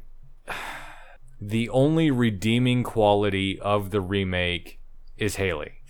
And what makes Haley and, th- and even that's tough to say because with the fucking mask and how you like how you can tell what he's saying is not what he's actually mouthing in the mask and all that stuff like they did a terrible job in in costume and makeup but you feel like actual- but you feel like deep down he could be a great great Freddy Krueger But if if we break down, because what we're asking you right now is to rate this on the 100 lunatic scale. So a plus three is a masterpiece, plus two is recommendable, plus one is satisfactory, zero is unnecessary, minus one is guilty pleasure, minus two is dumb fun, and minus three is absolute lunacy. So if you were to define So if I have to judge between a zero is totally irrelevant and Yeah. minus three is lunacy. Okay, so we're on the negative scale. Oh, definitely. Okay, so it's So, either, but- it's but- either unnecessary or it's So a guilt- so now I have a problem with with the rankings because if minus one is like a guilty pleasure and minus or minus one is like ah, it's dumb but I can recommend it or minus two is guilty pleasure. It's neither of those. I'm not recommending this movie to anybody, and it's not a guilty pleasure. I'll never see this movie again. So zero. It's a zero. You're telling us But it's a zero. but I want to give Haley something. No, You you, know what don't I mean? need to. It's not necessary to do that. You can still say that he did the best that he could, but it's not. If Yeah. you're never going to watch this movie again and you wouldn't recommend it to anybody, then it would be a zero. like when I say I feel bad, but I'm giving it a zero because it is unnecessary. I feel bad, Jonathan, because Jackie Earl Haley's awesome, because Rooney Mara is a great actress, and she just ended up in a project she didn't like, and also because we did this whole franchise together, and I feel bad about doing it. But I'm But- with I'm, I'm with you. Z- It's Uh, all, the the all the- all of that. I, I feel I feel bad for Haley. I don't really care about Rooney Mara that much. Uh, we went through this entire series and we're ending it on this. I feel bad. It feels sour, but it- Right. it is what it is. I mean, it's not the worst movie I've ever seen, but I'll never see it again. Yeah, so that's I think that's confirmed then. Three zeros of the four of us. What do you give it? What do I give it? This is an important question, Jonathan. Why is, it, why is there not background music? Oh, Yeah, I have also rated all the Nightmare on Elm Street films. Uh, I think the most consistent factor, of course, is that most of them receive negative ratings, and a lot of them receive negative two ratings. As because guilty to me, despite the intern's jaded, jaded attitude towards this franchise, I actually like Freddy a lot. I like how ridiculous it is. I like the nightmare concept. I feel like if anyone that was slightly competent was given half a chance, this franchise could really, really be something. And this movie definitely wasn't the new next step that I wanted it to be, but I have a real hard time just settling on a zero for this movie. And it doesn't go in the negative arena because there's nothing that ridiculous about it other than that lying clip that we've been playing all night. That pushes it in that campy negative fun side for me. I wouldn't recommend it because it's not good, but I can't give it a zero. And so I've got to give it a plus one. Because What does there, that mean? There are some things in this movie that I like, and that if somebody or- that was around that had any sort of attention to what this franchise is and could be, could have directed them to harp on those things instead of just stumbling across them accidentally. did you hear everything that I was struggling with about this movie? I absolutely did. Zero. I hear everything that you guys say, and then I consider it nonsense because my opinion is the only one that matters. It's a plus one. I wouldn't tell any friends about it, but if you are a fan of the franchise, you kind of have to watch it. And it's not as bad as you think it sh- would be, nor is it anywhere near as good as you hoped it would be. Plus one. It's definitely not Pumpkinhead. I fucking love Pumpkinhead. What was plus one again? Like, what was the. Satis- satisfactory. No, how could you do plus one? Plus one is like, eh, This is not satisfactory. there's something. I don't No. think it should not exist at all. This is this is not a C grade. Jonathan, don't challenge. I'm not here enough to to Don't not challenge, challenge. the showrunner. That'll make I- you a liar. Yeah, it's simple. You don't get the challenge anyways. And that doesn't even matter because now it's time to choose something else.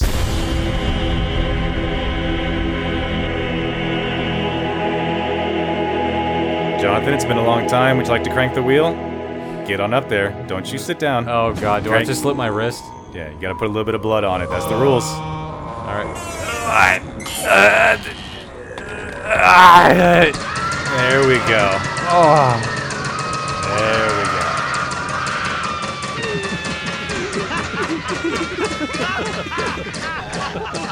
Oh god, did Wilter always laugh this much? The category is 100 lunatics. The lunatic is Pinhead. You will be watching Hellraiser. We have such sights to show you. Ugh, Wilter, Ah, you get me every time. Every time with that shit. Outstanding. Oh, this this is a good one, guys. This Oh. is a good one. Is this the Michael Bay remake? No, it's not. No, this is the 1987 original Hellraiser, a movie which gets looped into or grouped into these other slasher franchises, but does not belong with them at all. Not at all. Hellraiser is way different from other horror movies made in Way the 80s. darker. It's way darker. It's way smarter. It's way more fucked up. Yeah. Hellraiser is a good one. A lot of people avoided it, and this was a personal favorite when I was a kid. Hellraiser is when oh, remember when everyone got really lazy with slasher movies and Nightmare on Elm Street was going really campy? Yep. Let's go fucking horror. Yeah, Hellraiser came in and started some dark shit. Yeah. No, a lot of It's- respect for Clive it- Oh, Barker, the Hellraiser franchise, at least yeah. the first two or three. Well, and Clive Barker was like, "Oh, Wes Craven, that's adorable. Yes. Let's go fucking sick." Yes, even Oh. though I've spent this whole episode talking about Freddy, if someone gave me the decision or the offering between Clive Barker and Wes Craven, Clive Barker every time. Yeah, 'Cause he's fucking sick. The, the Hellraiser VHS box scared the shit out of me when I was a child. It was supposed to. Yeah. They designed that box so if you walked into Blockbuster Video, you would not want to rent it. Yeah. I am afraid of it. Yeah. I've, I've never gone near it because I was actually genuinely afraid of Hellraiser. Yeah, they designed it for 19 year old kids to prove how cool you were in front of the other kids you were with. It's been a long one, but we had a lot to say. I mean, not really. I mean, yeah, we watched the remake, but there were seven other movies, eight other movies in there that we had to talk This about. is how we end the entire series. Yeah, this is it. This is what we go out on. There's no other Freddy after this. We can go watch the TV show. No. No. You guys don't want to do that? We can go watch the blockbuster commercials back to back. Yeah. Well, we're all done with Freddy to watch. Of course, the intern has one more Freddy movie to watch, and I'm sure he's looking forward to it. In the meantime, this is my send off. This is it. This is it. You're welcome to come back, but yeah, this is what we waited for. You're welcome. I'm sorry, everybody. I should have been better. Hop on over to 100lunatics.com. That's the direct site where you can get all your horror goodies. Otherwise, head over to sadsackstudios.com. Check out all of the shows that we do, all placed on one site in one mega podcast feed just for you. Otherwise, I'm Daniel. That's my cousin Nathan. It wasn't our fault. They, it, it was their fault. We didn't want to give it a zero. No, and I'm the only one that didn't. Jonathan, thank you for joining us. Jackie, you're still in my heart. In all of our hearts. And intern, You're welcome. do you even want to come back? I don't know. I feel like I Ah. feel like you're struggling the hardest. And of course, you can send all of your hate mail on Twitter to the intern at the intern TPP. The rest of our Twitter tags you can find at Sad Sack Studios. Next time, Hellraiser. We have such sights to show you. Does the intern want to uke us out? Sure don't.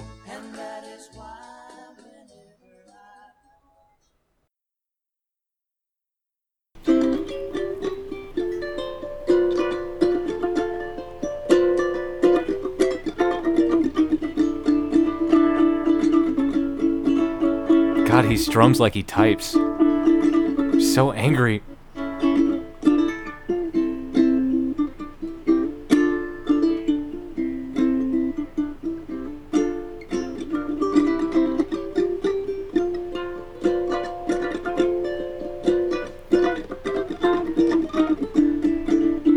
It's like an intro to a Led Zeppelin B side. Mm-hmm. Yeah. And then just rapidly fading in and out crescendos of We got it, Robert. We got it. you don't need to keep doing it. We got it on the first take. It's been 20 minutes. Yeah, I mean, you, you don't get it. It's like it's like it's sexual and a metaphor for Lord of the Rings. It's sexual and dangerous. Sexually dangerous. That it's sounds about like it's about a good- fucking in Mordor.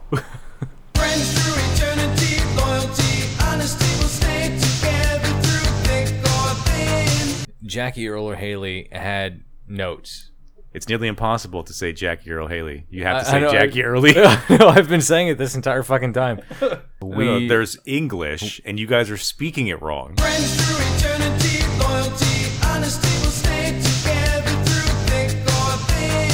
Did Freddy say J- Jesse in that clip? Yeah, that was way before when Jesse fell asleep in the boiler uh, in the We're prison. dealing with Quentin here. Those are lies. Oh. Oops, sorry. Well, what do we do now? Well, we established first that Daniel's a liar.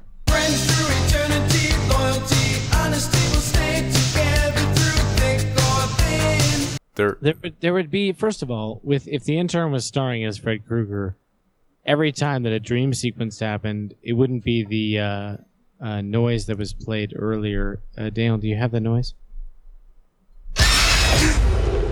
In, instead of that, it would be a pre-assessed um, uh, ukulele sequence of chords In- intern, I know you have your trusty uke with you. Can you can you do some some Yeah. Can give you us a dramatic rendition chords? of what would be the dream sequence um, acknowledgement? Yeah. So the audience knows that a dream is happening. Yeah, play something No. spooky and don't don't you lie to me. You There is no spooky. Can't happen. give us something. Bring it.